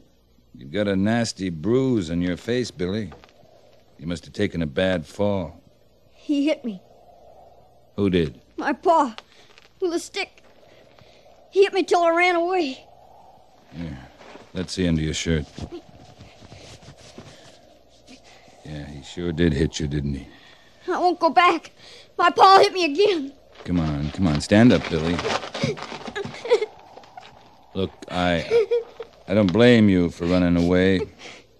I guess I'd have done the same thing. I won't go back. If you want to live with your uncle, I I think we can work it out. In Rock River? Yeah. And instead of trying to get there all by yourself, how would you like it if you could ride with the cavalry? By myself? On a horse? Yes. Horse all your own. Now. Now, you ready to start back? I won't stay with my paw. You won't have to. Come here, boy. You ride with me on my pony. Oh. No, I I don't want to. Why, sure you do, Billy. Think what you can tell your friends. I'll bet none of them have ridden with a real Cheyenne warrior. Come on now. Show 'em how brave you are. Come here, boy. Am I strong enough to lift you up? Oh. He not know the feel of a white man on his back. You all right, Billy? Does this pony run fast? Oh, yes. Faster than prairie fire. I go.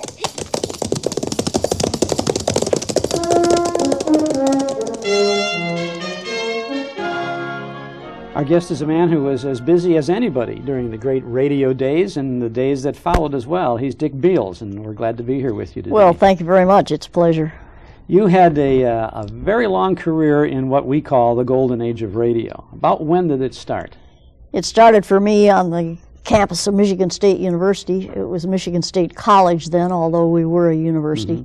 That was uh, fall of 1945 when Michigan State, thanks to the general manager of the radio station, convinced me that I'd be better off being a radio actor taking children's parts than trying to be a sports announcer because I didn't sound like a sports announcer. So the training started not in my classes, which were training me to run a radio station, mm-hmm. plus the other general college courses, but then they had some radio shows on that campus. One especially was Rural School Music Time, and there was a part of a little 10 year old boy on that, and I played that for three years. But the direction was so good to teach articulation and never running but running and sound your vowels and your consonants. And doing live shows every week in front of an audience was just excellent training. That moved me on as a senior to Detroit, where I started working the Lone Ranger, Green Hornet Challenge, the Yukon shows. Then in uh, December of 51, I decided to drive to Hollywood and make it a try out there, and uh, I've been there ever since.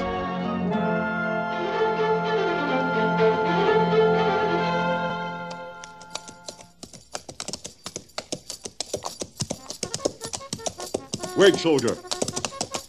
They're forming the two troops for the big search. I go no farther. I know how you feel because I felt the same way riding into your camp. But the major from Washington won't believe you had a part of this unless you ride in with me. You have my word that everything will be all right. I go on your word.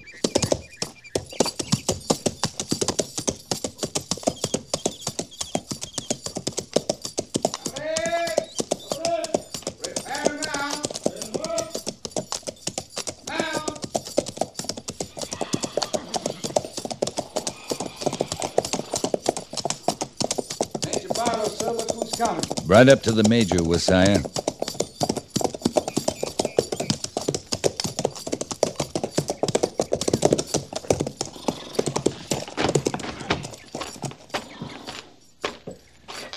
Captain Quince reporting, sir. Well, this savage did steal the boy. In spite of his surrender, he's to be punished. This is no surrender. Give me the details, Captain. I'd rather you ask the boy, sir. All right, son. What did he do to you? He didn't steal me. He found me. I ran away because my paw hit me with a stick. He does it lots of times, and I won't go back. I just won't. Order the troops dismissed. Yes, sir. Prepare to dismount. Prepare to dismount. Come on, Billy. We'll find you something to eat. Was I, uh, I'd stay out of the 7th Cavalry territory for a while. The high soldier is going to be moving that way. There is very far place where there are many antelope. I think my people are hungry for antelope. My thanks go with you. Mine stay with you. You grow strong, boy. One day you can beat your stepfather. I leave my vengeance with you. I go. Goodbye. Come on, Billy.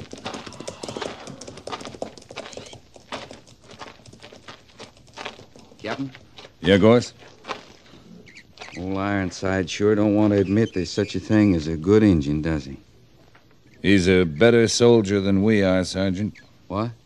He operates strictly from the book. Maybe in the next situation, the book will be right.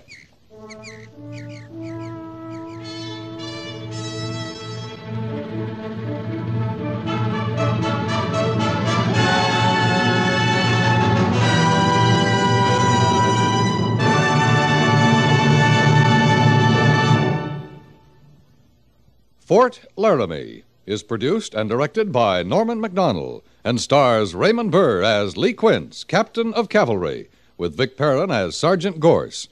The script was specially written for Fort Laramie by Gil Doud, with sound patterns by Bill James and Ray Kemper, musical supervision by Amerigo Marino. Featured in the cast were Lawrence Dobkin, Clayton Post, Ralph Moody, Jack Moyles, and Richard Beals.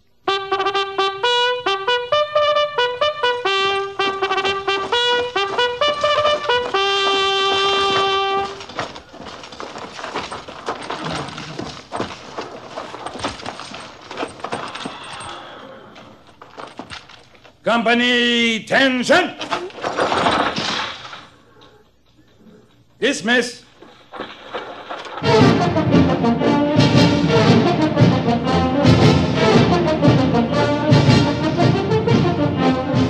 Next week, another transcribed story of the Northwest frontier and the troopers who fought under Lee Quince, Captain of Cavalry.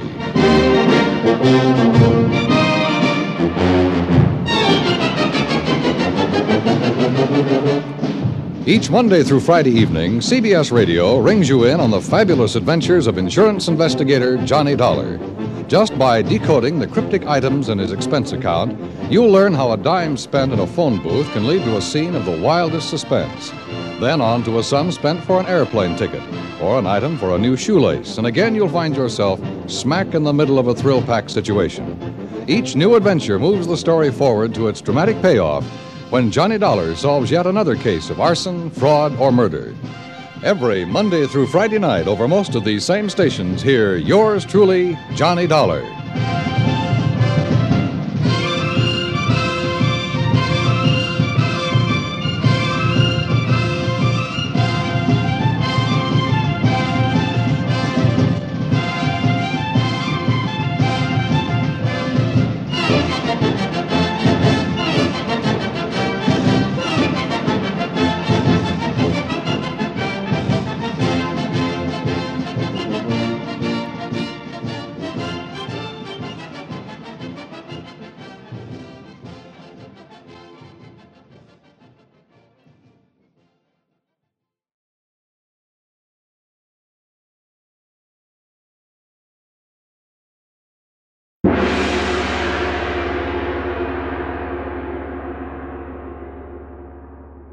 Are you new to old time radio? A hardcore fan? Curious but don't know where to start? Try the Mysterious Old Radio Listening Society, a podcast dedicated to the great horror, crime, and suspense shows from the golden age of radio, including tales from Suspense, Lights Out, Quiet Please, The Shadow, and more. Each episode features a classic or maybe not so classic story from the old time radio vault, complete with historical notes and trivia. At the end of each podcast, your mysterious old hosts, Tim, Joshua, and Eric, discuss the merits of the story and decide whether or not it stands the test of time, balancing insight and humor to make you think harder about what made these old shows so great, even when they aren't so great. The Mysterious Old Radio Listening Society is available everywhere you get your podcasts, as long as you get your podcasts from iTunes or Podbean. For more information about the Mysterious Old Radio Listening Society, or to download episodes directly, visit ghoulishdelights.com. And now back to Breaking Walls. All right, we'll be back to more commercials that Vic and I didn't do. Uh, we're sitting here going, why didn't we get that Yeah, job? I can sing. 18 after 7 o'clock. We're with the veteran golden age of radio actor Vic Perrin. On NBC, there was a show called Homicide O'Kane. And it was written by a guy who used a pen in one hand and a bottle in the other. and, and it was due on the air at 3.15 in the afternoon. By 3.10, he had maybe six of the eight pages written. And while the show was on the air, he'd be typing away. They'd be rushing the carbons and the originals into the studio. And he never missed closing a show. He always managed to get the last page in in time. Uh, What do you do with the bottle? well, I, I think Maybe the show and the bottle finished about simultaneously. Who knows? I'll be darned. Thanks for your call this evening. Fascinating stories. Thank you so much. Hello, everybody. How y'all? This is yours truly, Alan Freed. Get your dancing shoes on and welcome to the Camel Rock and Roll Dance Party.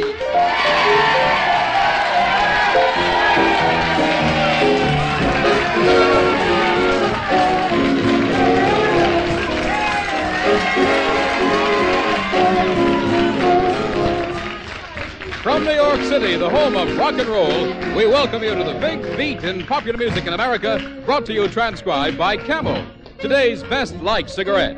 Camels give more pure pleasure to more smokers today than any other brand. And here's the king of rock and roll himself, Alan Freed. Thank you, Vern Bennett, and welcome to our Camel Rock and Roll Dance Party, starring one of the greatest names in music, the swinginest band in the land, Count Basie and his orchestra, with Joe Williams and our special guest stars of the week, LaVern Baker and the Teenagers. And away we go. First up, Count Basie and the orchestra with You for Me.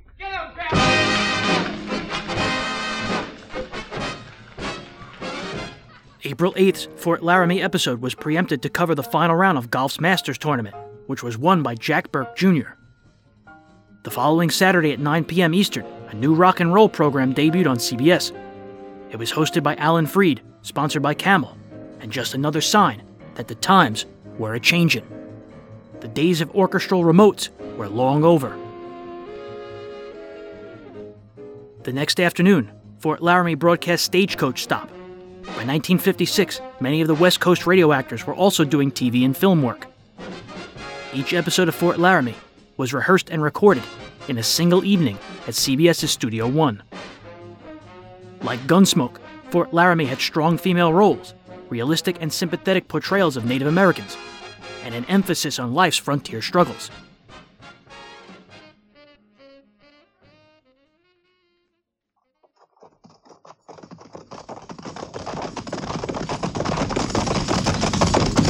At the gallop!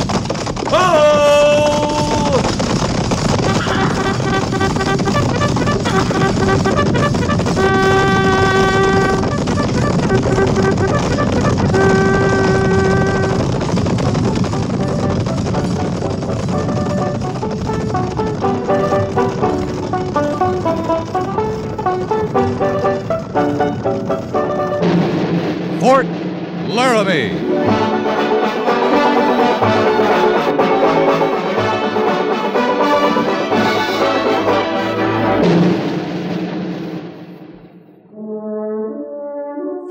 Laramie, starring Raymond Burr as Captain Lee Quince. Specially transcribed tales of the dark and tragic ground of the wild frontier. The saga of fighting men who rode the rim of empire. And the dramatic story of Lee Quince, Captain of Cavalry.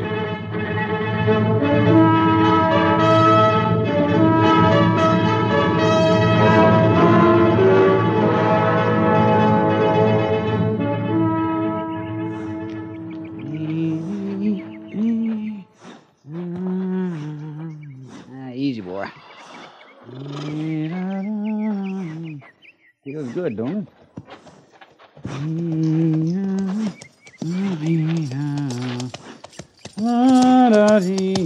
You got the Yeah. whole day, Harrison? Oh, I'm moving, Sergeant. Well, that mount'll chill and die of pneumonia. You don't rub 'em brisk and get some elbow grease behind it. Yes, sir, Sergeant.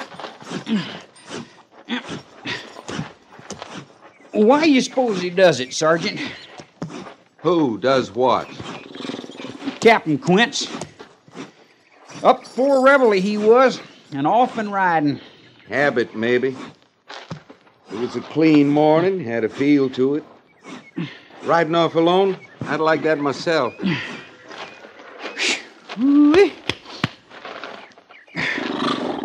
There's a touch of spring in there, all right. Buffalo grass as green as can be. I was down at the corral this morning, and even at low water, the old Laramie was rippling along like it had a song in it. Harrison. Yes, Sergeant? You think you could manage to blanket that mount before you write your next poem? Hmm? Oh, I guess I'm holding you up. Captain says he threw a nail. I told him I'd see the farrier got a look at it. Right forefoot looks like. I meant to see to it. I got business at the saddlery anyway. Uh, Sergeant, I'd sure admire some outdoor duty today if you could arrange it. Stable details, sort of outdoors, Harrison. In and out. I was thinking more like the hay yard, or lending a hand in the post garden, or like that. I'd be obliged. Anything outdoors? Anything at all, Sergeant. You see up there on the bluff by the old cemetery? I'm looking that way. That white patch, top of the rise? Oh, sure. I see that. Well, now, that's a patch of wild daisies, Harrison. Anybody asks, you tell 'em you got my leave to go up there and pick 'em. Oh, Sergeant. It's outdoor work. I don't aim to get myself laughed right off this post. It'd be a useful service you was performing, Harrison. Officers are having a fancy ball tonight at Old Bedlam. Well, they might give a stripe or two to the trooper who saw to their decorations. I tell you, Sergeant, I, I like this stable detail just fine. More I think of it, more I like it. Glad to oblige. Any time, Harrison. And I get me three stripes someday, like as not, I'll mosey all over the post too on a fine spring day. I could make them daisies in order, Harrison. Well, Why, look down there, Sergeant Gorce. Uh, ain't that a stage coming over the bridge? It is. Well, he's riding on a flat wheel. Yeah, maybe that's why he's pulling into the fort this time of day. Being the wheelwrights so near the smithy and the saddlery, I'll just mosey on down there and see what's going on. Give me that lead rope, soldier. No, here. Get to your duty, Daisy. Oh, yes, Sergeant.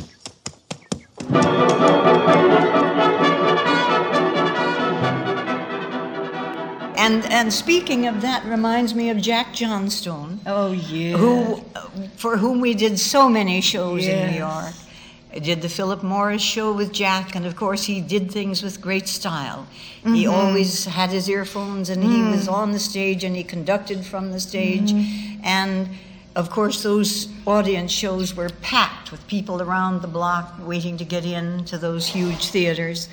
But John and Jack were we all played poker together, and he was very close to Jack. And Jack said, um, "I'll tell you in a minute." And he brought out brought out this little black notebook about that big.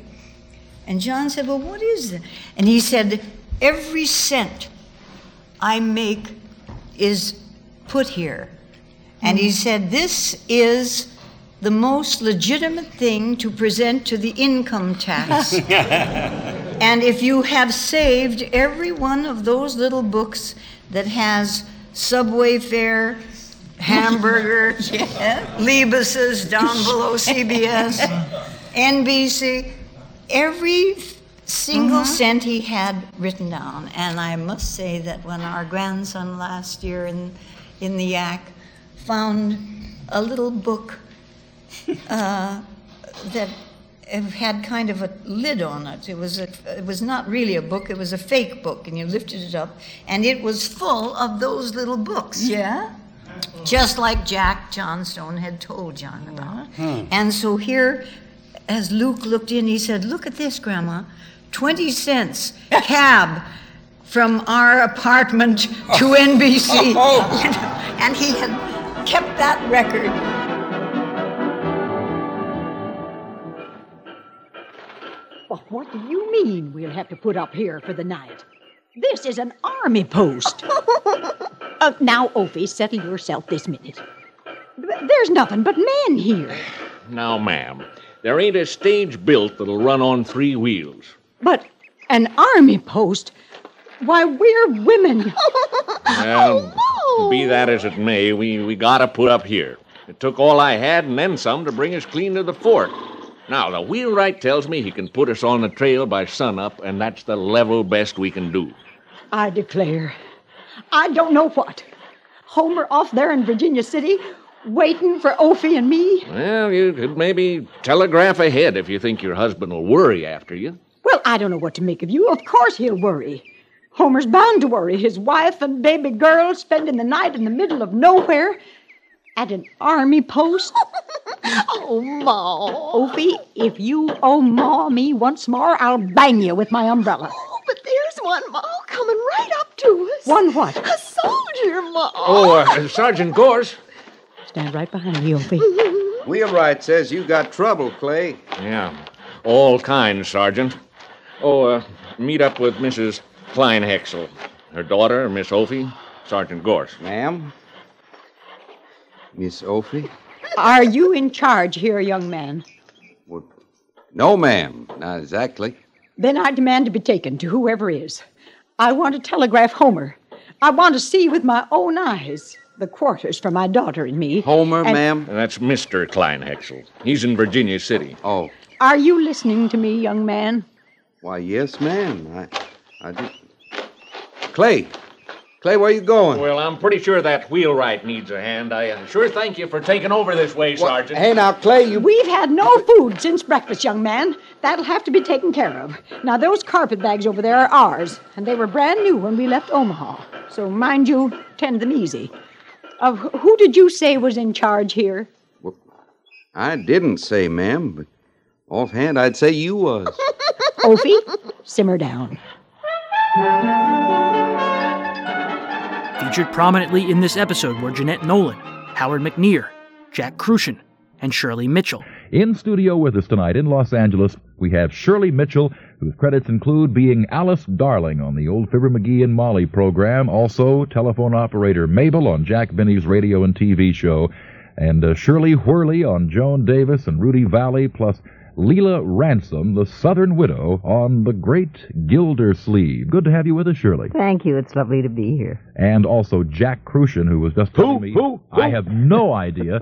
the man has no credentials whatsoever. Only 50 years in this business. Mm-hmm. when will you have the, the 50 year mark, Jack? 50 years, September of next year, September of 88. Who has uh, covered some uh, some great ground. Uh, you, by the way, might be And some rotten ground, too. Well, all all ground is good ground if the paycheck doesn't bounce.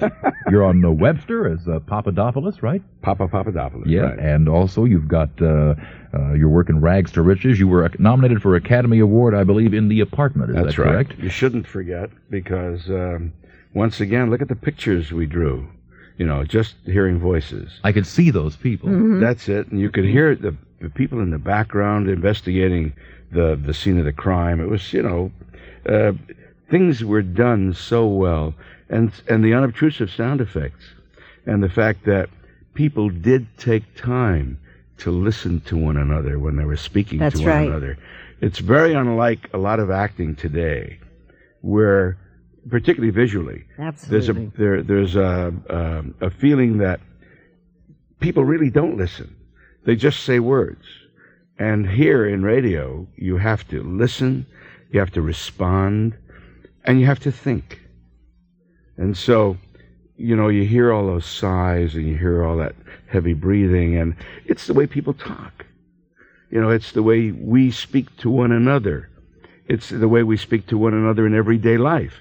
And consequently, when you did that in radio, people listening would believe. Mm-hmm. E- overlapping the whole thing. Everything. Yeah. If it was Yeah. necessary, sure to overlap. Do you, do you have to be, a, do you think, a better actor or actress to do radio? Oh, absolutely. Absolutely. Because everything was voice? Well, a lot of film actors couldn't do radio, so that indicates to you right then. I mean, they literally were not able to transpose the word into any sense. And it wasn't it wasn't so much that they couldn't read, you know, because that was a problem with some people who cannot. I don't mean that they didn't know how to read. They knew how I to read, meant but I meant that reading words off of a piece of paper become traumatic for some people Mhm. so that they lose the trend of what they're trying to do or trying to say.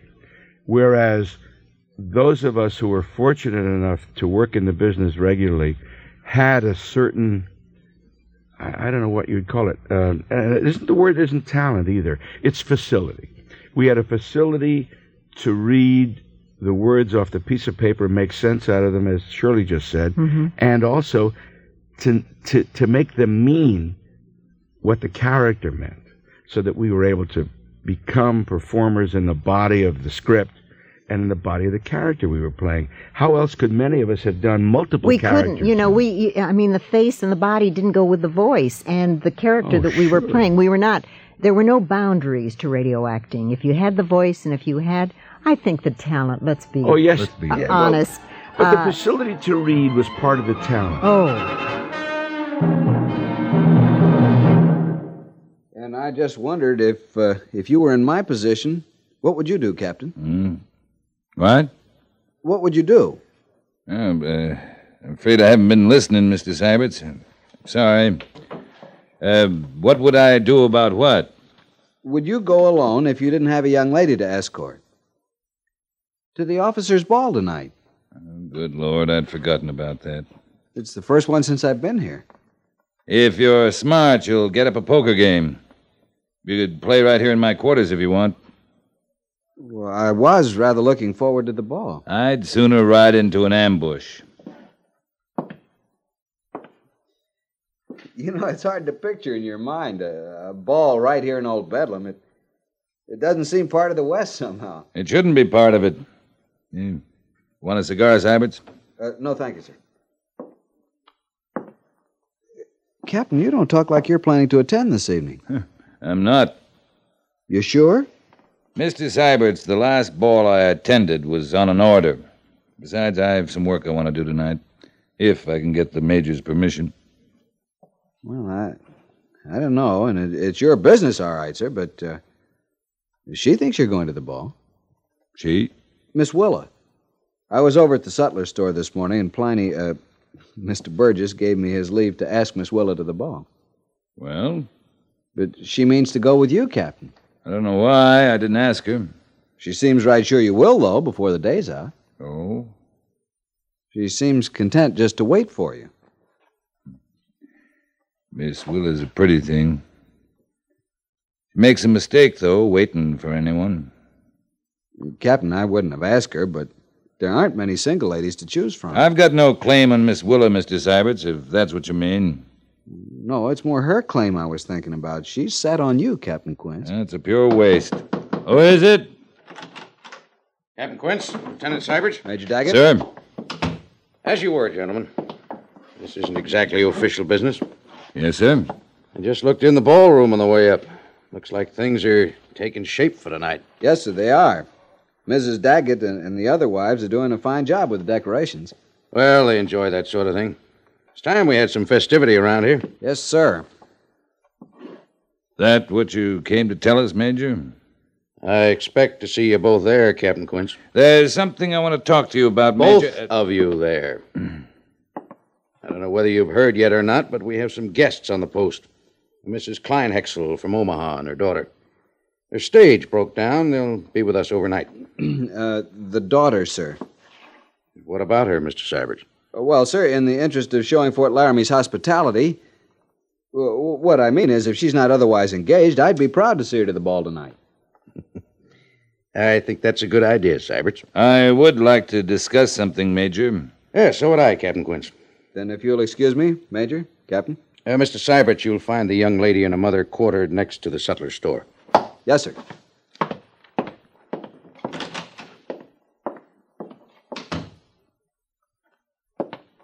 Well, Lee?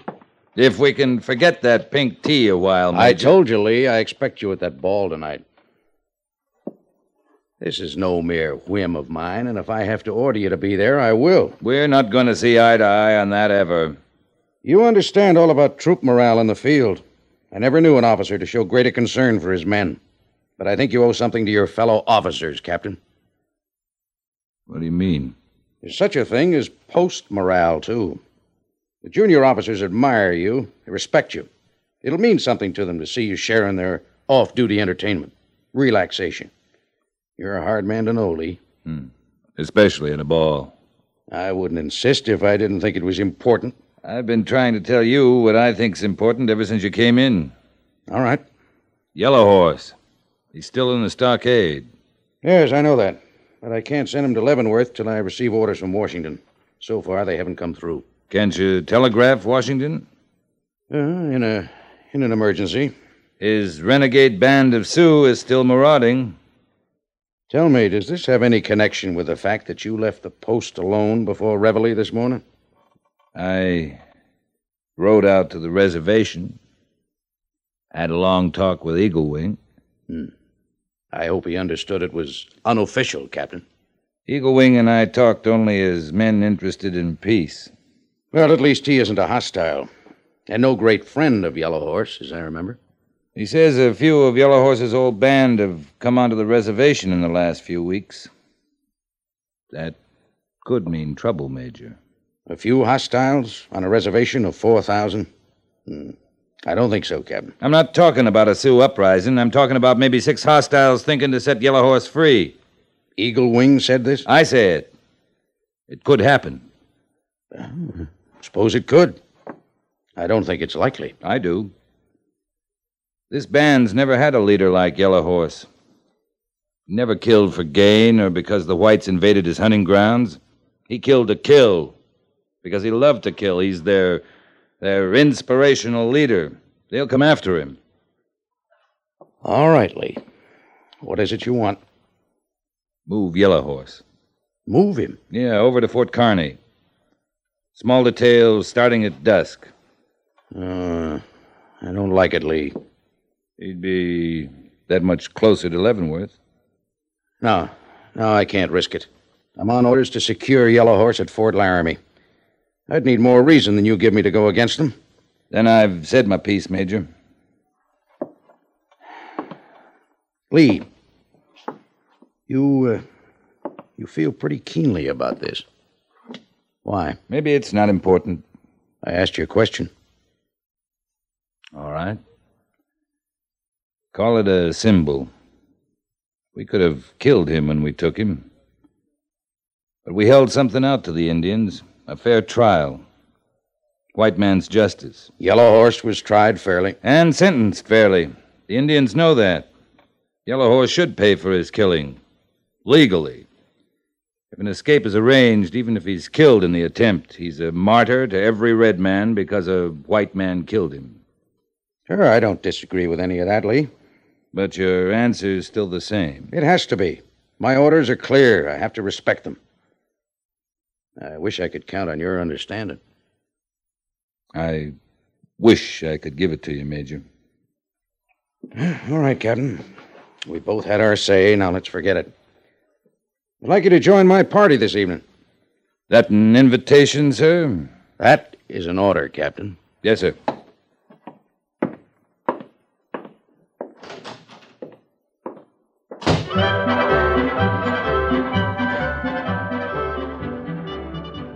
Nearly all the scripts were written by either John Meston, Kathleen Hite, John Dunkel, or Les Crutchfield. I first came to know Les when he was still working at Caltech as an engineer. But at that time, which must have been 46 or 47, he came in to see Bill Robson with a script for a Columbia workshop, which Bill bought, and Les was on his way toward being a very successful writer. Les worked with me on Escape, Romance, a number of shows. And when we did start Gunsmoke, it just was obvious that Les would have to be part of the family, which indeed he was.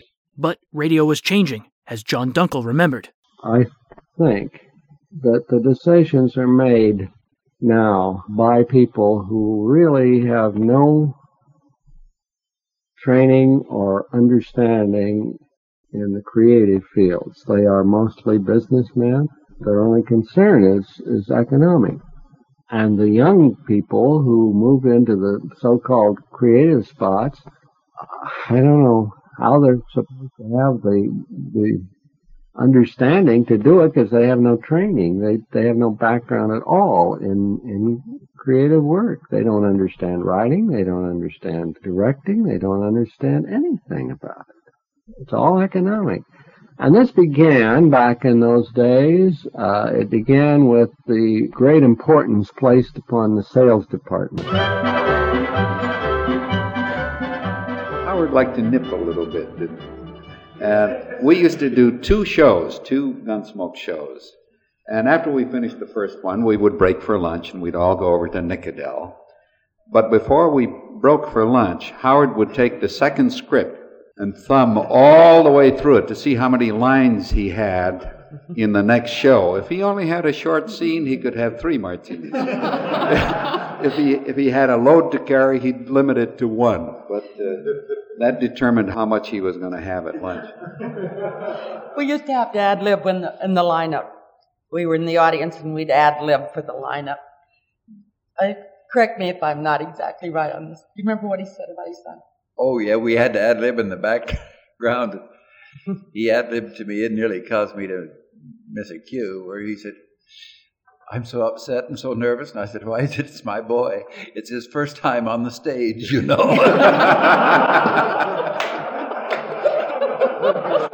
All this while we were out there. We came back from uh, one of those days when he didn't have too much to do in the uh, second show, and he had three Bloody Marys. He said, I, I think I should have some food on my stomach, don't you? I said, I think it'd be a good idea. So we ordered a pot of tea and some cinnamon toast. And as we were walking back to the studio, he said, Have you got a Gelusil? I said, Yeah, why? My stomach's burning. He said, I don't know what possessed me to order cinnamon toast. He was wonderful. Well, I wouldn't have believed it. It's a regular store. Yes. I declare, Mr. Burgess, it's the equal of anything we have in Omaha. Oh, yeah, oh, yes, it is. Chicago, New York, Boston. yeah. Pliny Burgess bows to no one when it comes to merchandise. Now, this bowl of cloth. Ophi, just look at the quality. Uh, those threads, pure gold, madam. Pure gold. Why, there's no such thing. Well, in color, I mean. yes, pure gold. Oh, well, yes. I see they are. oh, Ophi, will you stop clutching me so? Look, Ma, it's another one. Oh, my. Well, he's just another soldier, Ophi. You'd best get used to the sight of them. They're all over out here. Afternoon to you, Captain Quince. Miss Willa Round Pliny? Uh, to the back, with the account books as usual, Captain. Thank you. My sakes, he's a big one. Yeah, oh, yes, he is. Oh, Now, Ophi, you stop making eyes this minute. You've been spoke for by that other one, and he's a lieutenant. A lovely girl. Shy, but she's a lovely Miss Willa. Well, yes. I have a good Hello, Lee. Hello. Well, come on in. If you're busy, why, we can forget about it. no, you'll not get off that easy. I'm not busy, and I've been expecting you. You. You shouldn't wait for me, Willa. You know that. Sit down, Lee. Thanks. I don't wait for you. As you say, I know better than that. I wait for Major Daggett. How's that? Sooner or later, he always orders you to attend the ball. And when he does, sooner or later, you decide you'd rather escort me than dance with ranking officers' wives the entire evening. That the way it is? I'm afraid so. But that's not a complaint. I'll be ready at eight. All right. Well, don't look so trapped, Lee. You're not, you know. I. I wasn't thinking about me.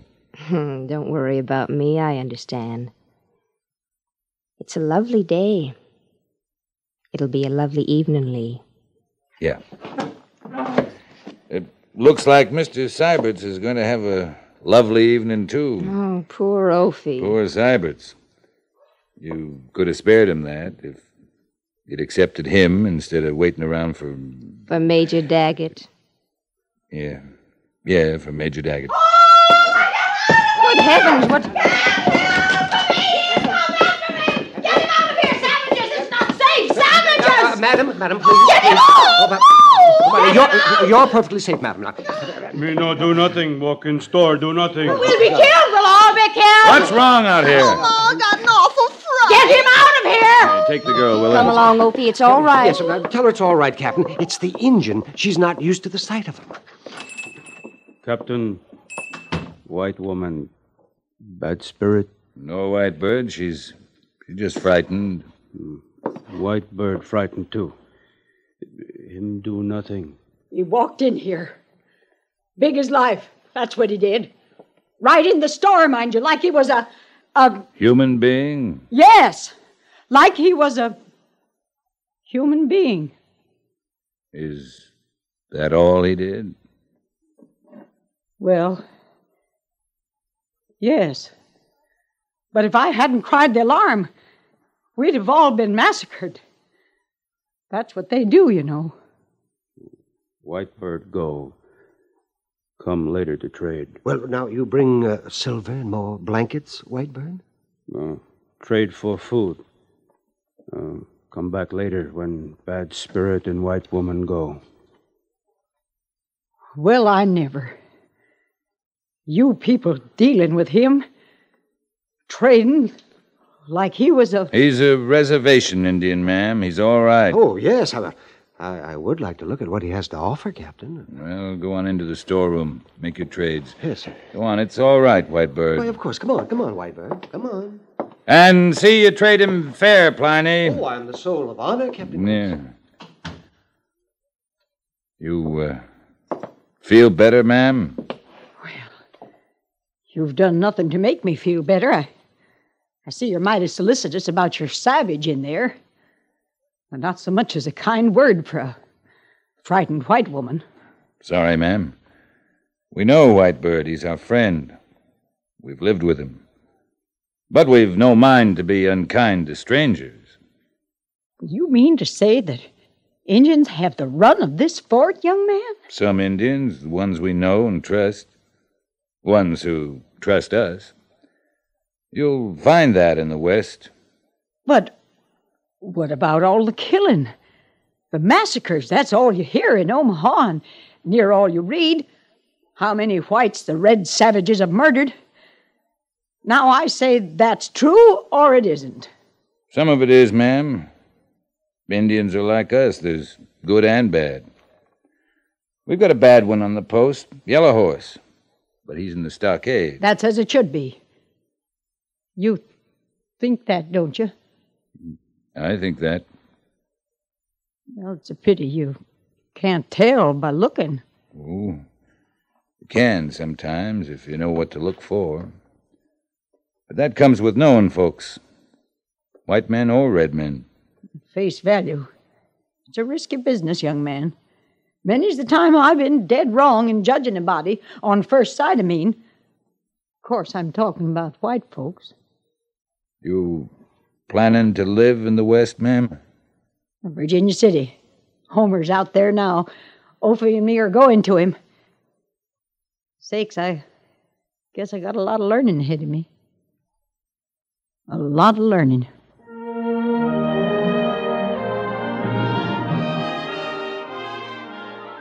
Well, most stories do end rather tragically and sad. Despite the propaganda in the great United States of America, no, most people those days had sad endings. Or a great number of them did. Jesus. It was a hard life. Didn't live very long. They, uh, while they lived, it was pretty rough. And the brutality and the violence. You talk about violence these days. The violence in those days was was rampant. Uh, my God, the violence. The poor way of life. You know, no medicine, no sanitation, no, not much of anything. Not heat and sand and little water, not much food. It's been romanticized fairly well. Maybe that's that answers the question. I don't know. It didn't romanticize it so much.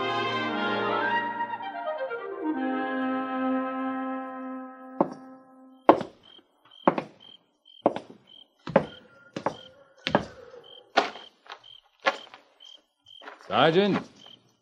Over here, Sergeant. Oh, yes, sir. Captain? Finished eating, Gorce? Yes, sir. Ate plenty, too. Good thing I got no bars on my shoulders. I'd be right too stuffed to waltz tonight. That so? Fine spring evening for a flock of fancy waltzes, though. All right, Sergeant, you're making your point. Yes, sir. You, uh. Got any plans for tonight after tattoo? Oh, I drew some duty, Captain. Duty? Kind of special duty, too. Orders come down from Major Daggett to double the guard at the stockade. I figured you'd know that. No. No, I didn't. Ain't they sending Yellow Horse on to Leavenworth before long? That's up to Washington. Yeah.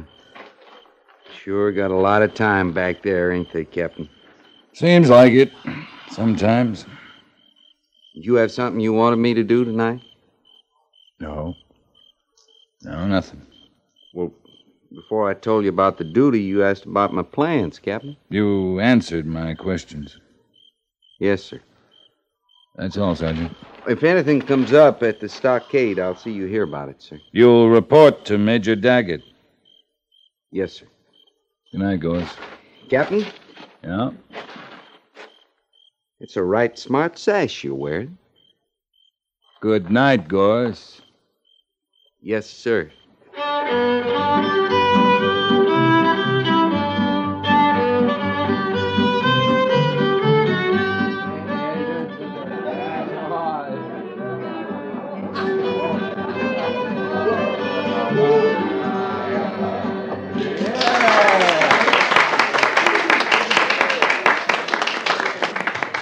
Been trying to get your attention for the last half hour, Lee.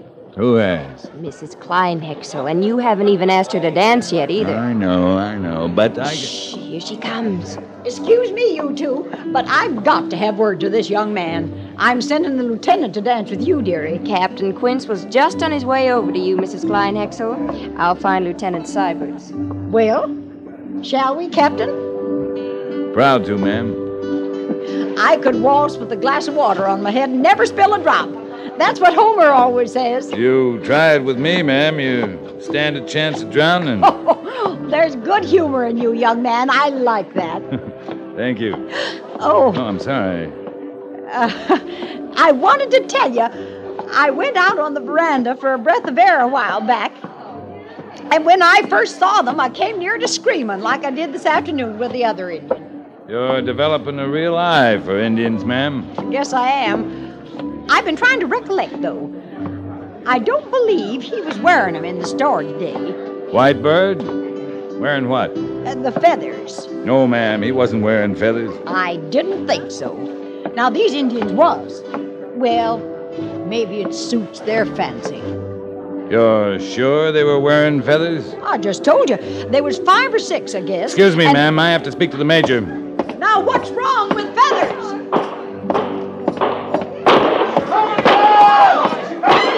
Major Daggett, sir! Where are those shots coming from, Captain?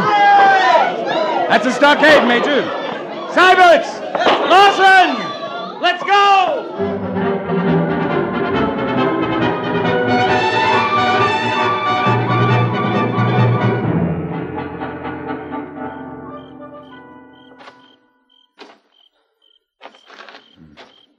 Six of them.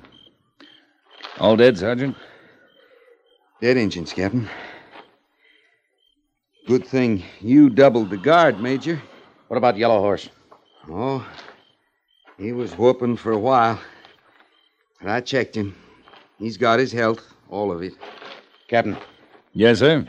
Fall in a detail. I want Yellow Horse on his way to Leavenworth no later than noon tomorrow. Any questions?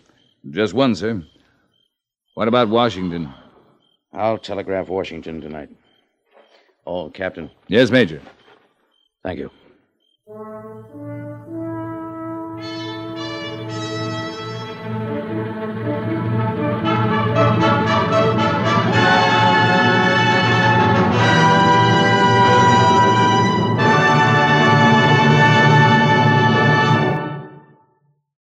Fort Laramie is produced and directed by Norman Macdonnell and stars Raymond Burr as Lee Quince, Captain of Cavalry, with Vic Perrin as Sergeant Gorce.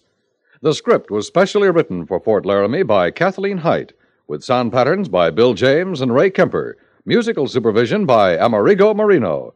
Featured in the cast were Jeanette Nolan, Sam Edwards, Eleanor Tanin, Harry Bartell, Jack Moyles, Shirley Mitchell, Howard McNear, Frank Cady, and Jack Kruschen.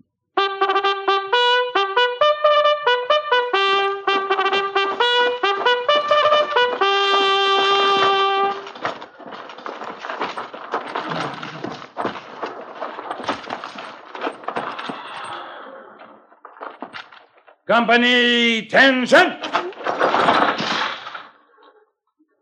Dismiss.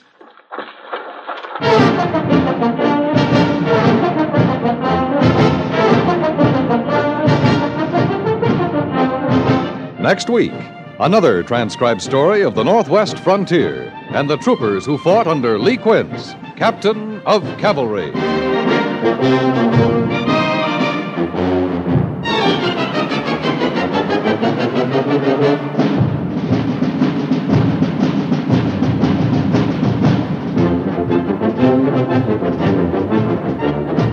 Comes an emergency, it's savings that talk.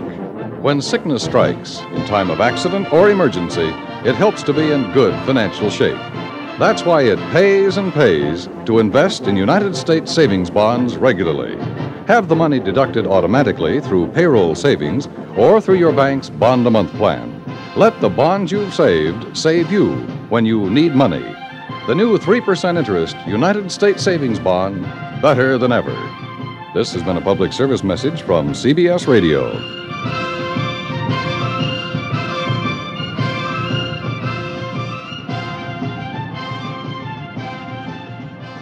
I would occasionally have four shows a day. Some would be at CBS. There were times when the artist entrance was too far for me to run through. They'd have a special page holding a door because it the timing was so awful. I mean, it was maybe five minutes apart to get from CBS to NBC. And then they would hold were a running special down door. uh, Sunset Boulevard. Then, running right? down Sunset Boulevard. well, they would let me park usually at a spot Uh-huh. because, and sometimes I would run and cut through the back way. He, the page would have the door open. I'd get in. Somebody would hand me a script with cuts in it. You always had cuts because the timing was done at the Mhm. last minute, and I'd go on the air because I also then began to do on Sunday afternoons the Colgate Comedy Hour. Les Tremayne and I did that for a Mhm. couple of seasons with Bob Crosby. I would do that and Gildersleeve. Fibber was on a Tuesday. Right. And uh, I would occasionally do Fibber on a Tuesday and then the Jack Carson show on a Tuesday. Then there was Joan Davis and Rudy Vallee in between all of that. And I- all this stuff was going on at the same time. at NBC and CBS. It was such a an exciting time.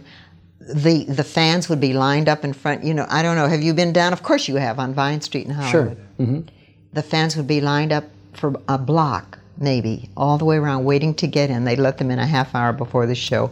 And at the artist entrance, you had the same fans every day who you know got they grew up i mean i met one lady in hughes recently shopping and she said do you remember me and uh, she recognized me because i've done quite a bit of television but it was the most glorious time i'm sure you've gotten that from every radio actor haven't you Yes, virtually everyone we've spoken to has said the same thing. It was really the best of Incredible, times. Even people who have certainly gone into even greater success in television, Right. they've always said it was so great because, first of all, you didn't have to deal with the That's makeup right, and that's the right. costumes and all of that, even though you did dress uh, Oh, uh, we dressed, a nighttime sure, show. sure.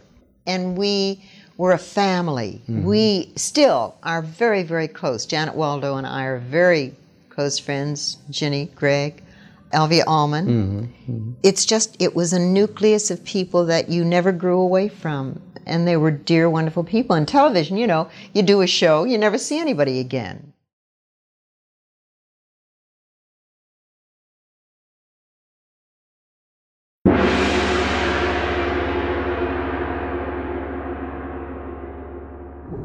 This is Ali Silva of Fireside Mystery Theater coming to you at a time of great peril. Some fiend has tied me to a rope dangling just a few feet over a giant boiling cauldron of. What is that? smells like gazpacho? But gazpacho is supposed to be served cold.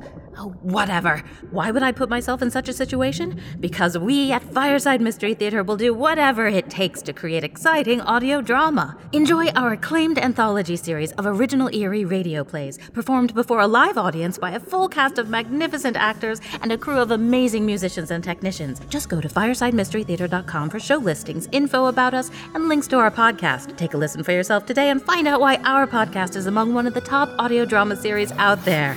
Oh, brother, that villain is cutting my rope. Well, that must mean my time is up. So tune in and subscribe to the Fireside Mystery Theater podcast. Oh, and be sure to mind the shadow.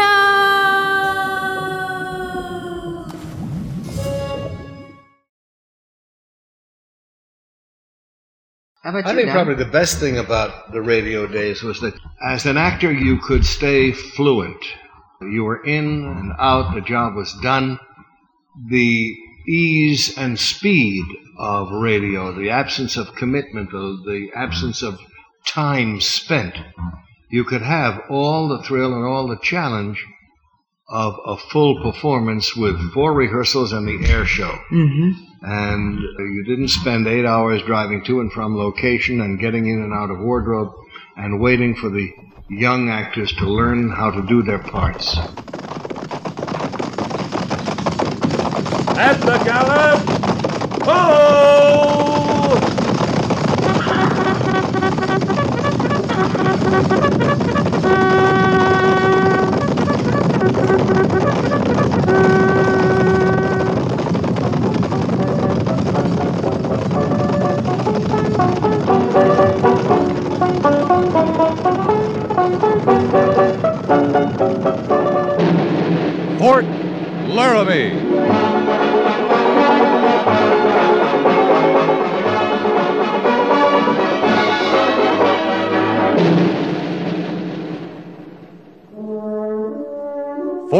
Laramie, starring Raymond Burr as Captain Lee Quince. Specially transcribed tales of the dark and tragic ground of the wild frontier, the saga of fighting men who rode the rim of empire, and the dramatic story of Lee Quince, Captain of Cavalry.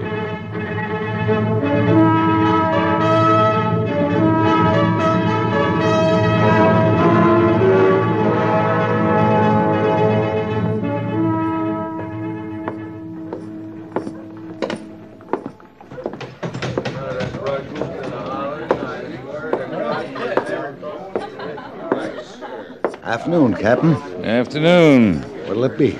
Oh, glass of rye. Yes, sir. There you uh, are, Captain. Afternoon off? No. No, I just came in to talk to Smithson about some freighting. Well, here's luck.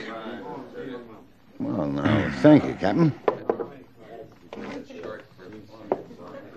Thought that was a soldier's mount out front. What's that? Hello, Captain. Banyan. you surprised? I didn't expect to see you here. Thought you'd be long gone from these parts, Banyan. Gone, come back, and on my way again. Huh? To where? Oh, I think I'll try California, San Francisco this time. I hear it's a nice place. San Francisco. Even this place is nice when you aren't in the army. hey, like a drink? I don't mind. Another uh, glass here, bartender. Coming right up. Yeah. How's civilian life? Oh, you should try it, Captain. Nobody nobody issuing orders from Washington all the time, you know. Orders telling you to do something foolish about some other foolish thing. I don't suppose any of that's changed much. Oh, Washington never changes. All right, gents. Here you are. Thanks, Quince.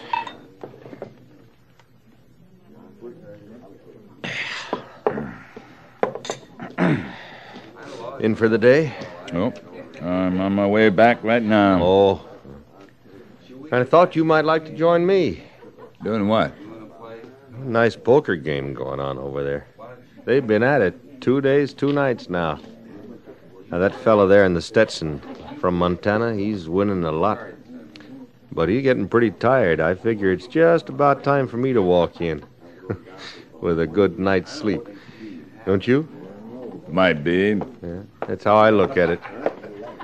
Just figure I'll have him wore down in, oh, six, seven hours. About the time you're sitting horse at retreat. They still have that, don't they? Retreat. Yeah, they do. Yeah. well, thanks for the drink, Captain. Captain. Hmm? That fella you were just talking with. Been around here two or three days. Don't seem to know what to do with himself. Uh, fill this up, will you? Sure. Seemed familiar in a way, though. Soldier, was he? he was in the army. But he was never a soldier. Yeah, see you later.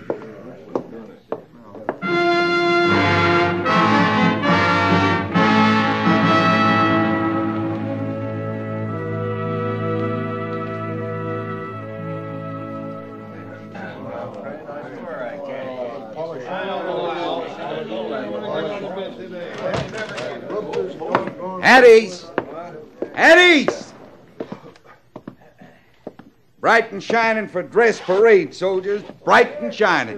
Oh, how soon, Sergeant? They'll sound off any minute, soldier, and you just hope you're not late. I thought this was a fighting outfit. How's that? Well, we had a dress parade last week, Sergeant. And there may be another next week. I just want to hear wind going by me when that bugle blows. Just wind. When the dust settles, B Company better be all present or accounted for. Carry on.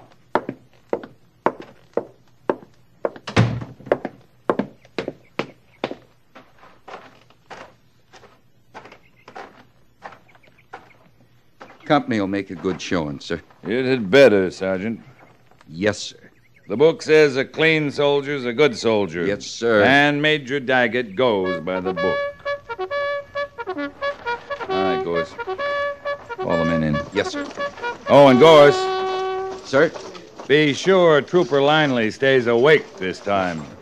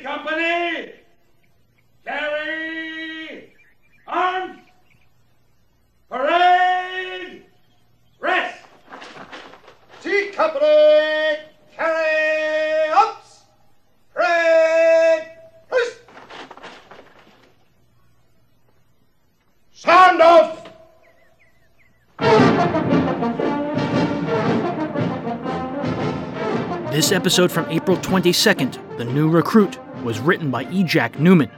Drama without information is dull, and uh, information without drama is dull. I like to provoke an audience. I like to make them think, if I can. I like to think a little myself. I hate to be cliche. Featured in the cast were Paul Dubov, Lawrence Dobkin, James Nusser, Sam Edwards, John Dehner, and Lou Krugman. As a matter of fact, I started a little station called WODA in Paterson, New Jersey. I remember I walked in there, and the manager, the announcer, the sound effects man, the writer, they were all one person. It was one little room. And I recited The Raven for him, and uh, the next week I was on the air, and I was going to high school at the time. And from then on, I was doing excerpts from Shakespeare. I was doing everything from Dangerous Dan McGrew to The Face on the Barroom Floor. I finished high school, and of course, I went into the theater. And I came back again back in the 30s, and then I kind of started at an interesting place called WHN, um, which was owned by MGM in New York City. I worked at that station. I started off actually doing impersonations. I worked at that station under contract for about two years, and we did about 40, 45 shows a week, seven days a week. Battalion! Attack! Crack! Reason! Ho!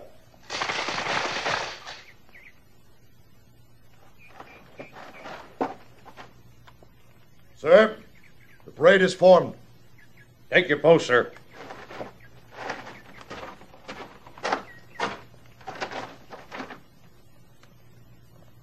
Dismiss the parade, sir.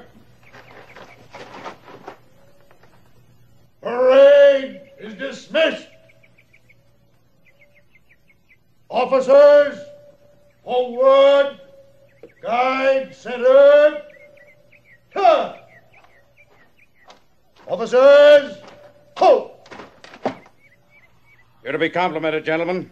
The troopers were well turned out. There are no orders to be published, so that's all, gentlemen.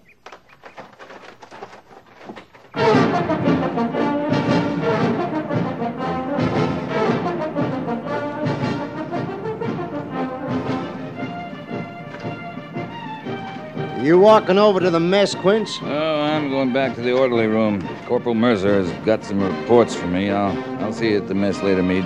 All right.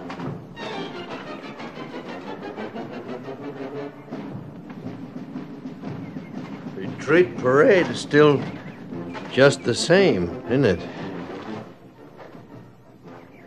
How did you get on this post? Pretty simple. Just told the sentry I wanted to enlist in the army. What do you want, Banyan? I wasn't lying to the sentry. I want to enlist. You don't have any use for the army. You didn't while you were in. You're going to try to talk me out of it? Come on in.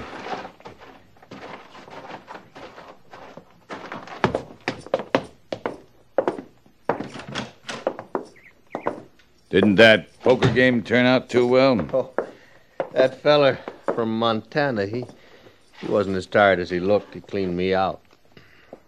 So I guess I'm not going to San Francisco. Men don't usually enlist in the army for just a meal and a bed. Oh, that's right, Captain. Generally find a meal and a bed any place. Why do you want to get back in the army, Banyan? Now, once before, I filled out an enlistment blank. And I saw things asking me my full name and where I was from and how old and if I had prior service and all things like that. I never saw a line on one of 'em asking why.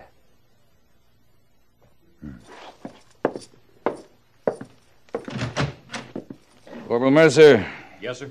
will you tell the doctor I have a recruit to be examined? Yes, sir.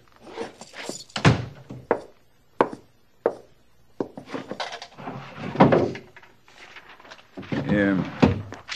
Fill this out. Oh, sure. If you're physically acceptable, I'll swear you in tonight.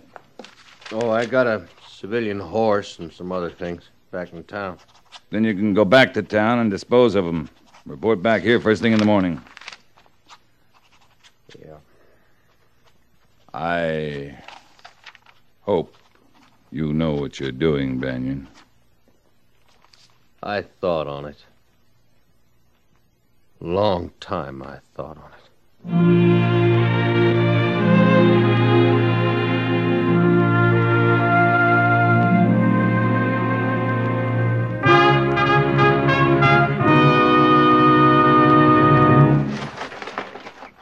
All prisoner accounted for, sir. All right, Sergeant. Dismiss the company.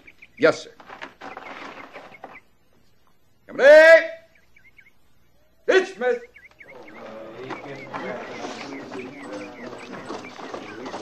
Uh, Sergeant Gorce. Yes, sir. Uh, I want to talk to you. We, uh. We have a new man coming in today, Sergeant.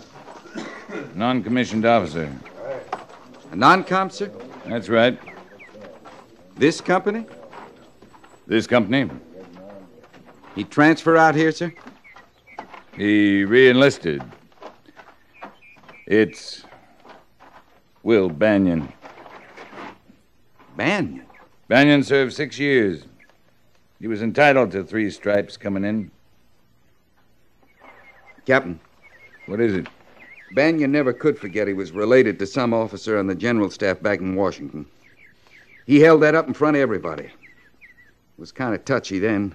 Could be the same all over again. That isn't quite clear. Well, some of the officers didn't know how to take him. Neither did the men. He just got himself some easy stripes. Easy or not, he's got 'em, Sergeant. You asked me to keep this company running, sir. I like to keep it running. There's no place for Banyan and me both. I'll see you after mess. Yes, sir.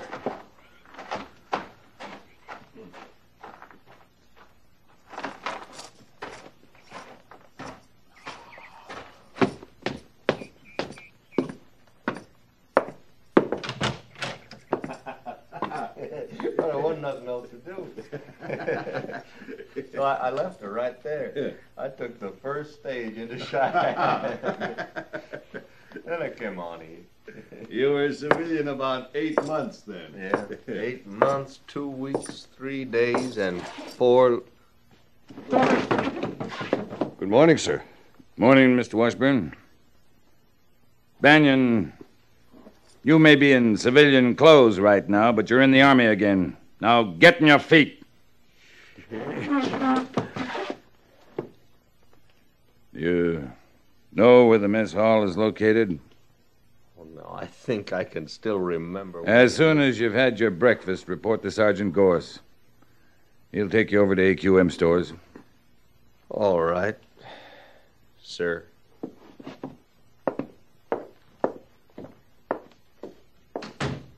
Mr. Washburn. Uh, yes, sir. Did you read the special orders this morning? Yes, sir, I did. Did you notice that Will Banyan holds the rank of sergeant? Yes, sir. Then just remember you hold a commission. He's a sergeant. Yes, sir. But but I thought, I, I mean, you and Sergeant Gorce. Uh, uh, You thought incorrectly, Mr. Washburn. Yes, sir. Had your breakfast? No, sir. Uh, come on.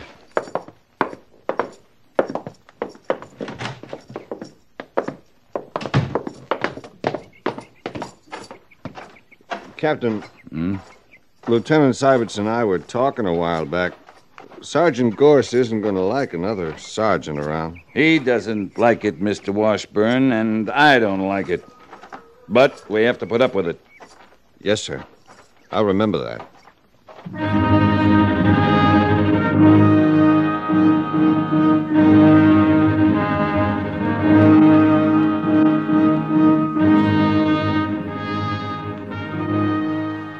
Housewife Kit, bridle, lariat and hobbles, Bridle lariat, hobbles. picket pin, razor, mirror, soap, comb, Right. two blankets, Two blankets. bacon can, curry comb, collar ornaments, cross saber, Colt revolver, Yeah. Springfield carbine, Carbine. canteen and mess outfit. Chicken mess outfit. Check? Check. All right, stow 'em away, Sergeant. Uh, sure, Sergeant. When you're squared away, report back here. Sure. Oh, Captain. Carry on, Sergeant Banyan. Yes, sir.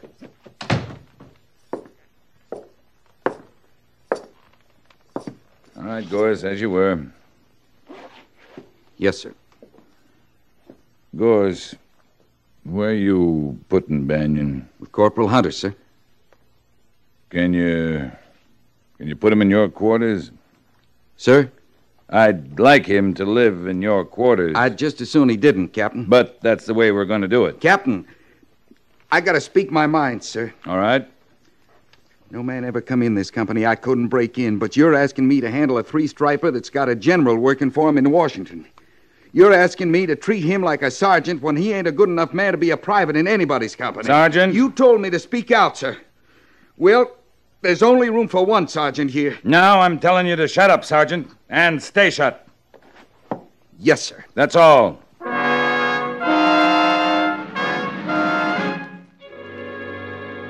Unfortunately for Fort Laramie, no national sponsorship was forthcoming. It seems to me that in the old days of radio, and I'm going back again to the 40s and 50s, the executives, whether men like Guy Della Cioppa or Harry Ackerman or whomever, were men with an experience in and a feeling for the theatrical end of the business as opposed to the business end of radio. There was a wonderful meeting of the minds when you went in and said you wanted to do such and such a kind of show. They could they could picture and understand and either agree or disagree with what you had in mind, but they knew what you were talking about. It was really extraordinarily easy to get a conference or a meeting with the uh, then CBS brass. Usually it was one man or two men, and that one man or those two men said yes or no to your idea, and you either went with it or didn't. There was no feeling of committee and that somebody upstairs would say yes or no.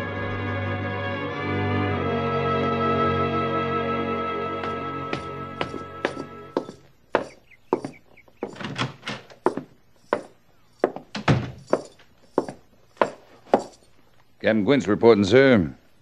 Oh, at ease, Captain. I uh, have a request from Sergeant Gorce asking for transfer to Fort Lincoln. Oh? He gave the reason that he intends to marry a girl living in that area. That's a lie, isn't it? He's not intending to marry anyone, as far as I know, sir. Then it's Banyan? Sergeant Gorce feels that Banyan's rank is unfair. It's up to you to convince him that Banyan's rank was automatic when he reenlisted. Sergeant Gorce can't regard it in that light, sir. He feels that Banyan's influence in Washington helped him get the rank. Not only that, but Banyan's rating moves back the others a whole notch. Your company could go sour because of him. I don't intend to allow that, Captain. You'll, uh, you transfer Banyan? I'll transfer Gorce, if that's what he wants. Sir, uh, oh, Gorce is the most valuable man. We I- can't have this kind of discontent in the company. And Gorce has requested transfer. His rank and seniority in service require me to give the request consideration. I'll wire Colonel Thaler at Fort Lincoln today and ask if he'll accept Sergeant Gorce. I'm sure he'd be glad to. Major, could you. Would you withhold that application? I don't want to lose Gorce or Banyan. I'd expect to keep 'em both. Well, I thought I'd talk with Sergeant Gorce once more. I had the impression once that Banyan's reenlistment was a casual thing. No man enlists in the Army casually. Yes, sir, that's exactly it. And I'll set this aside till I hear from you. Thank you, sir.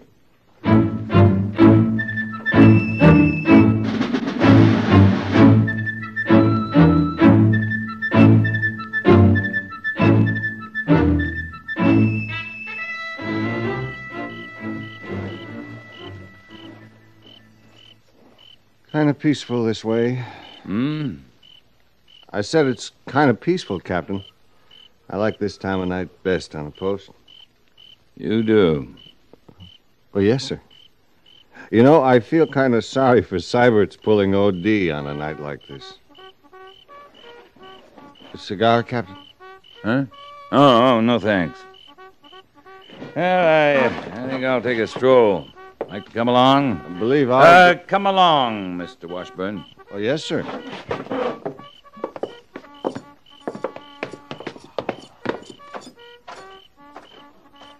Captain. Hmm? I- is it true, I mean, about Sergeant Gorce wanting a transfer? I. Yes, it's true. Because of Banyan? Mm-hmm. Sergeant Gorce is the best man I ever seen in his job. Be difficult to replace him. It would. It would indeed. Evening, Captain. Lieutenant? Oh, hello, Sergeant. Oh, uh, Sergeant Gorce. Yes, sir. Step over here, will you?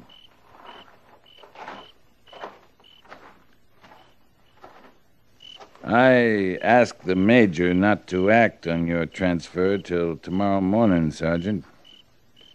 All right, Captain. Chances are, in another outfit, you'd meet another sergeant wearing stripes like yours. I guess that's right enough, but only one of us should be wearing them here. Hmm?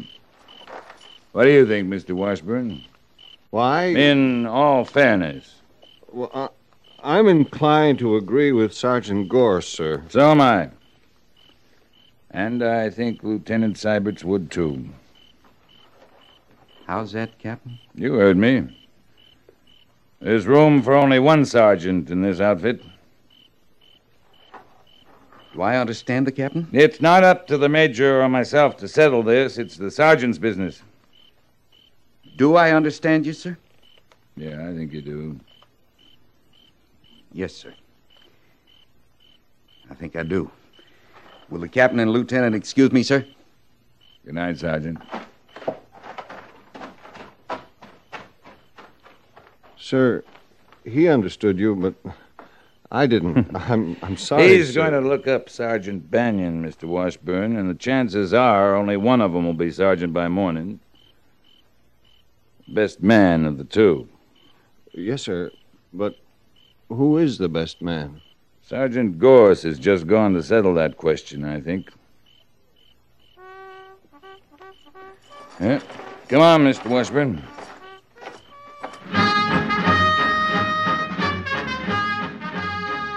Ultimately, Fort Laramie would only last for 10 months. It was canceled after the October 28, 1956 episode. Captain, sir? Banyan? The next week, yours truly, Johnny Dollar, uh, moved from a weekday serial into Fort Laramie's Sunday time slot. What is it? I wish to be relieved of my stripes, sir. I thought you might request transfer, but I didn't No, think. that- sir. Not a transfer. I, I would want to stay here in, in this company. I see. Once the captain asked me why I re enlisted in the Army. I could answer the captain now.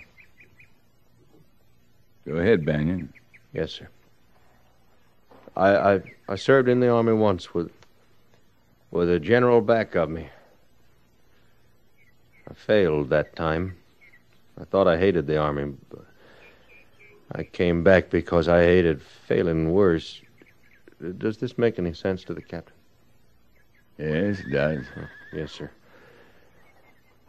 I told the captain I thought about it before I came back in. I, I, I and I knew I'd have sergeant's pay. I didn't know I was starting to fail again. I know that now. Last night, last night, Sergeant Gorce explained some things to me. We talked it over out, outside the fort. hmm Um, what happened to your face? I fell off my horse, sir. A good cavalry soldier falls off his horse sometimes. Yes, sir. Thank you, Captain. I don't mean to again.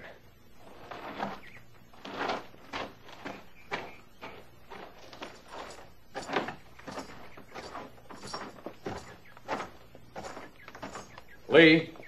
Oh, morning, Major. Hey, isn't that Will Banyan and Sergeant Gorce together? Why, uh, yes, sir. Where'd they fight it out? Off the compound, sir. Yeah, that's good. Lee, why'd you let Banyan re-enlist in the first place? He wanted to. And he had guts enough to come back here where he'd failed and try again. Yeah, that coffee from the mess hall? Mm-hmm. Smells good. Come on. Yes, sir.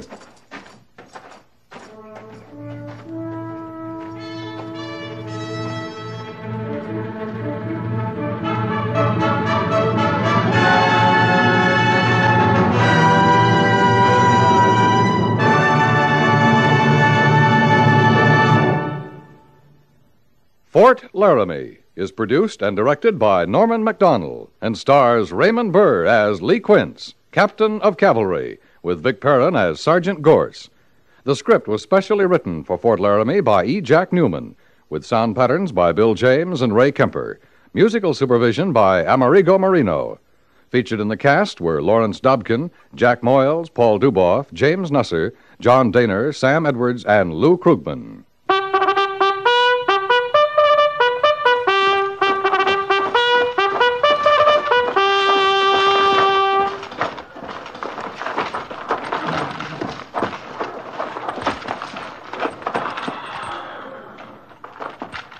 Company, tension! Dismiss.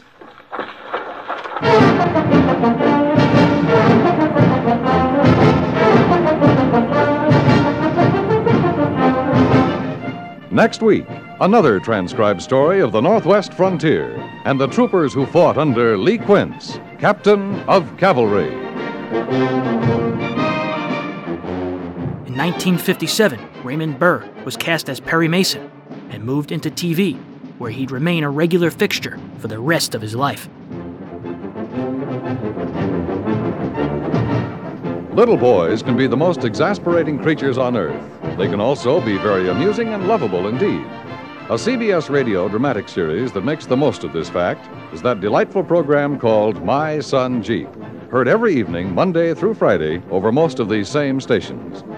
Focusing on the adventures and misadventures of the most normal of all small boys, the story of My Son Jeep is hilarious and heartwarming by turns, just like its hero.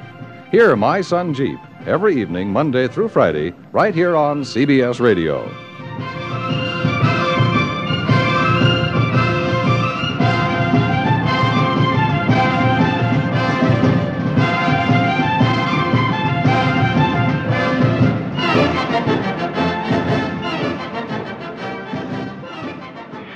I feel that I know enough about the law after being involved in this show for seven years to be able to recommend a good lawyer.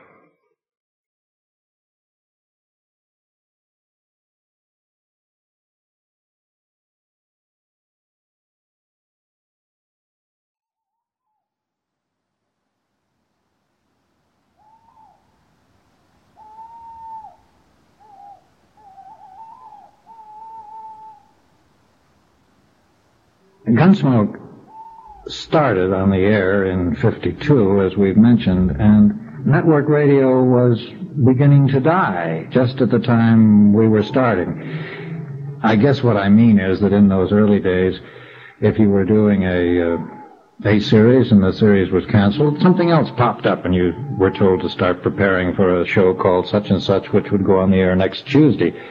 There was always something to replace the show that went off the air. By the end of the 50s, and certainly by the 60s, when a show went off the air, that was just the end of that half hour or that hour or that two hour segment, and it was filled with something else. And that something else usually came from New York. It was a sad period for those of us who were fond of radio and enjoyed radio, and indeed had been brought up in radio. And it was not sour grapes. Although Fort Laramie was canceled, CBS wasn't ready to give up launching new adult radio westerns. In February of 1958, the network launched Luke Slaughter of Tombstone, starring Sam Buffington. It would last until June. John Dehner, who was then co starring on film in The Left Handed Gun with Paul Newman, finally gave up his fear of being typecast and took the lead of J.B. Kendall in Frontier Gentleman. The series would last into November, before Dehner was cast as Paladin in a radio version of Have Gun Will Travel. That series was also produced and directed by Norman Macdonnell.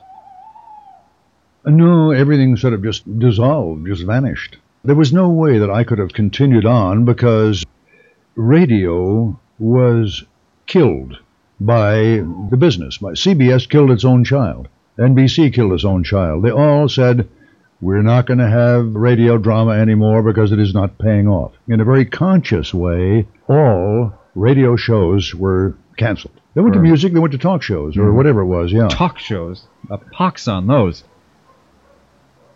When that show went off the air in November of 1960, Gunsmoke became the last remaining Hollywood dramatic radio production at CBS. It was tricky for those of us who were regulars on Gunsmoke, or more or less regulars on Gunsmoke We had the last surviving live radio show for a long time. We were the only radio show still going. Mm-hmm. Everything else had dried up and gone. At least, I've forgotten now whether it was two years or three after Gunsmoke became a television series. And we were still doing the radio show.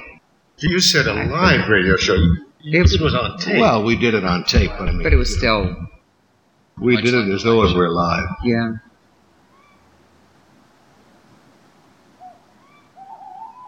Gunsmoke finally went off the air in June of 1961. Radio was deserted by its own mother and father. It was left to lie on the doorstep and wither and die. Consciously and willfully. I would truly enjoy going back to the old days of being completely involved in radio. Uh, there was a marvelous feeling of going home after you finished your day's work and indeed finished your program and sitting down and saying, Boy, I liked what happened today. I liked the show we did. I feel good about it. And being able to sit there sometimes, if it was tape delay or something, and hear your own show was a great sense of satisfaction. The beauty, of course, was that the next morning you got up and started on the script for the following day or two days later or five days later, and you were starting a whole new world all over again, which you wanted to deliver in three days and had to be confined to 29 minutes and 30 seconds.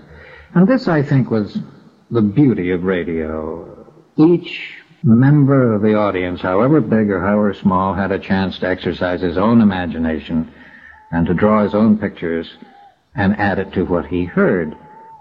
Bill Robson said that America may well have forgotten how to listen. And I think this might well be true. So many of us are apt to sit in front of the television set. Whether we really absorb anything or not, I don't know. We sit and we watch. In radio, which has been called the theater of the mind, your imagination worked and drew for you whatever pictures you wanted. The theater of the mind's been dark for nearly 15 years now, and I think perhaps it's time somebody turned the lights up again.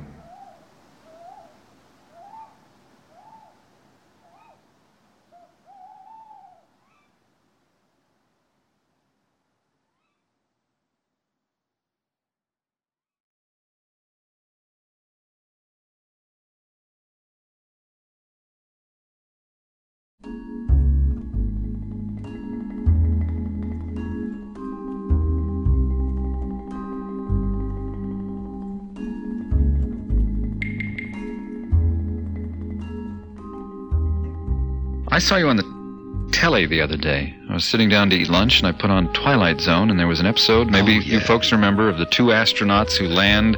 The one dies and the living astronaut is Roddy McDowall and he's terrified to go out of the capsule and his friend who's died has told him, no, no, there'll be people just like us. It'll be okay. So he goes out and by golly, they are people. They, they do look just like us. And the leader of this group is played by Vic, wearing a, an adorable little toga. little toga, a very short one, as a matter of fact. Did I tell you what happened on that?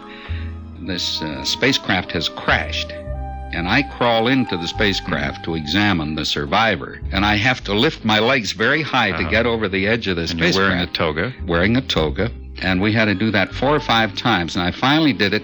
Holding the skirt down as I did it. It looked rather nice, I think, as I did it, rather graceful. But Otherwise, the audience might have gotten a glimpse of your Twilight Zone.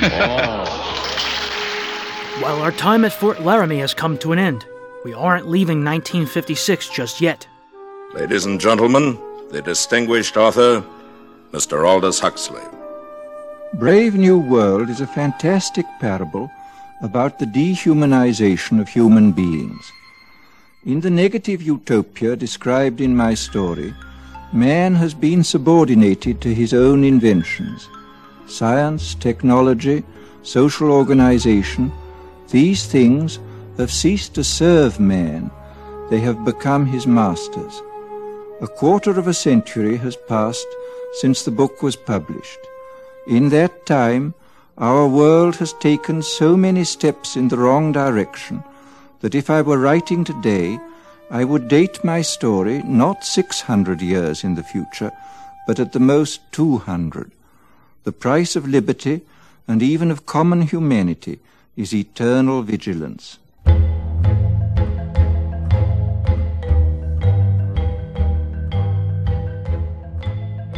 Next time on Breaking Walls.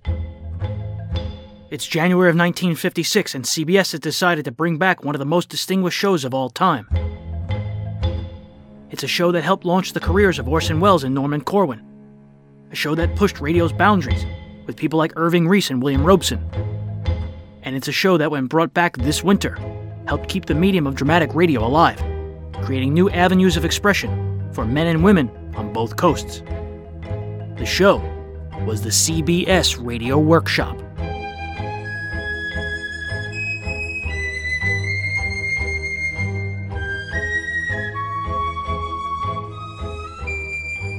The reading material used in today's episode was On the Air by John Dunning, Network Radio Ratings by Jim Ramsburg, as well as articles from Broadcasting Magazine and the Los Angeles Times.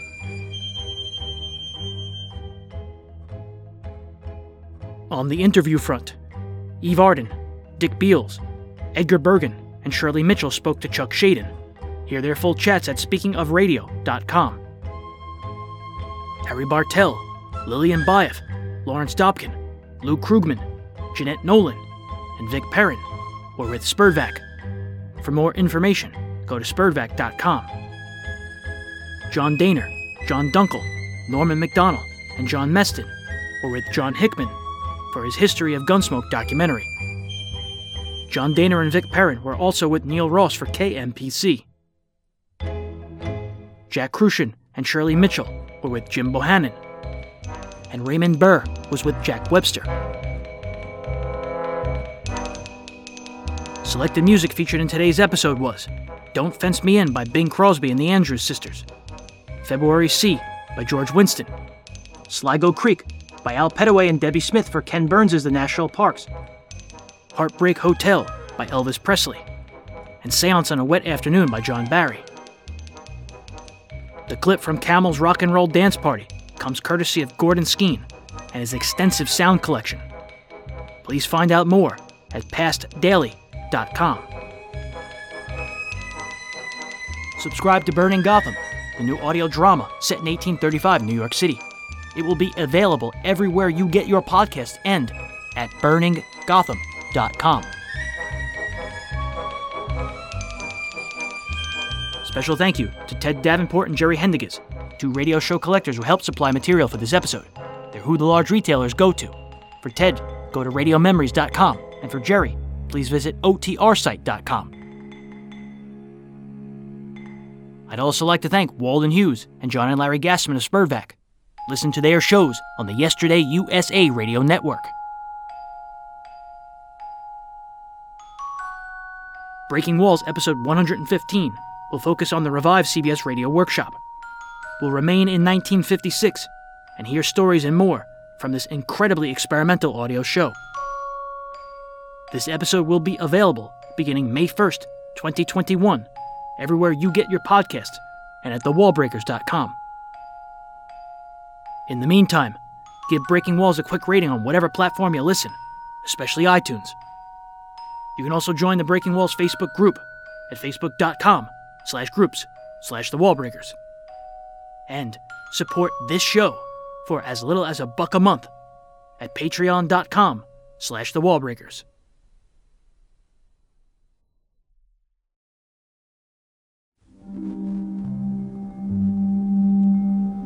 So until May 1st, my name is James Scully. This has been Breaking Walls episode 114. And I'll catch you on the flip side. Thank you very much.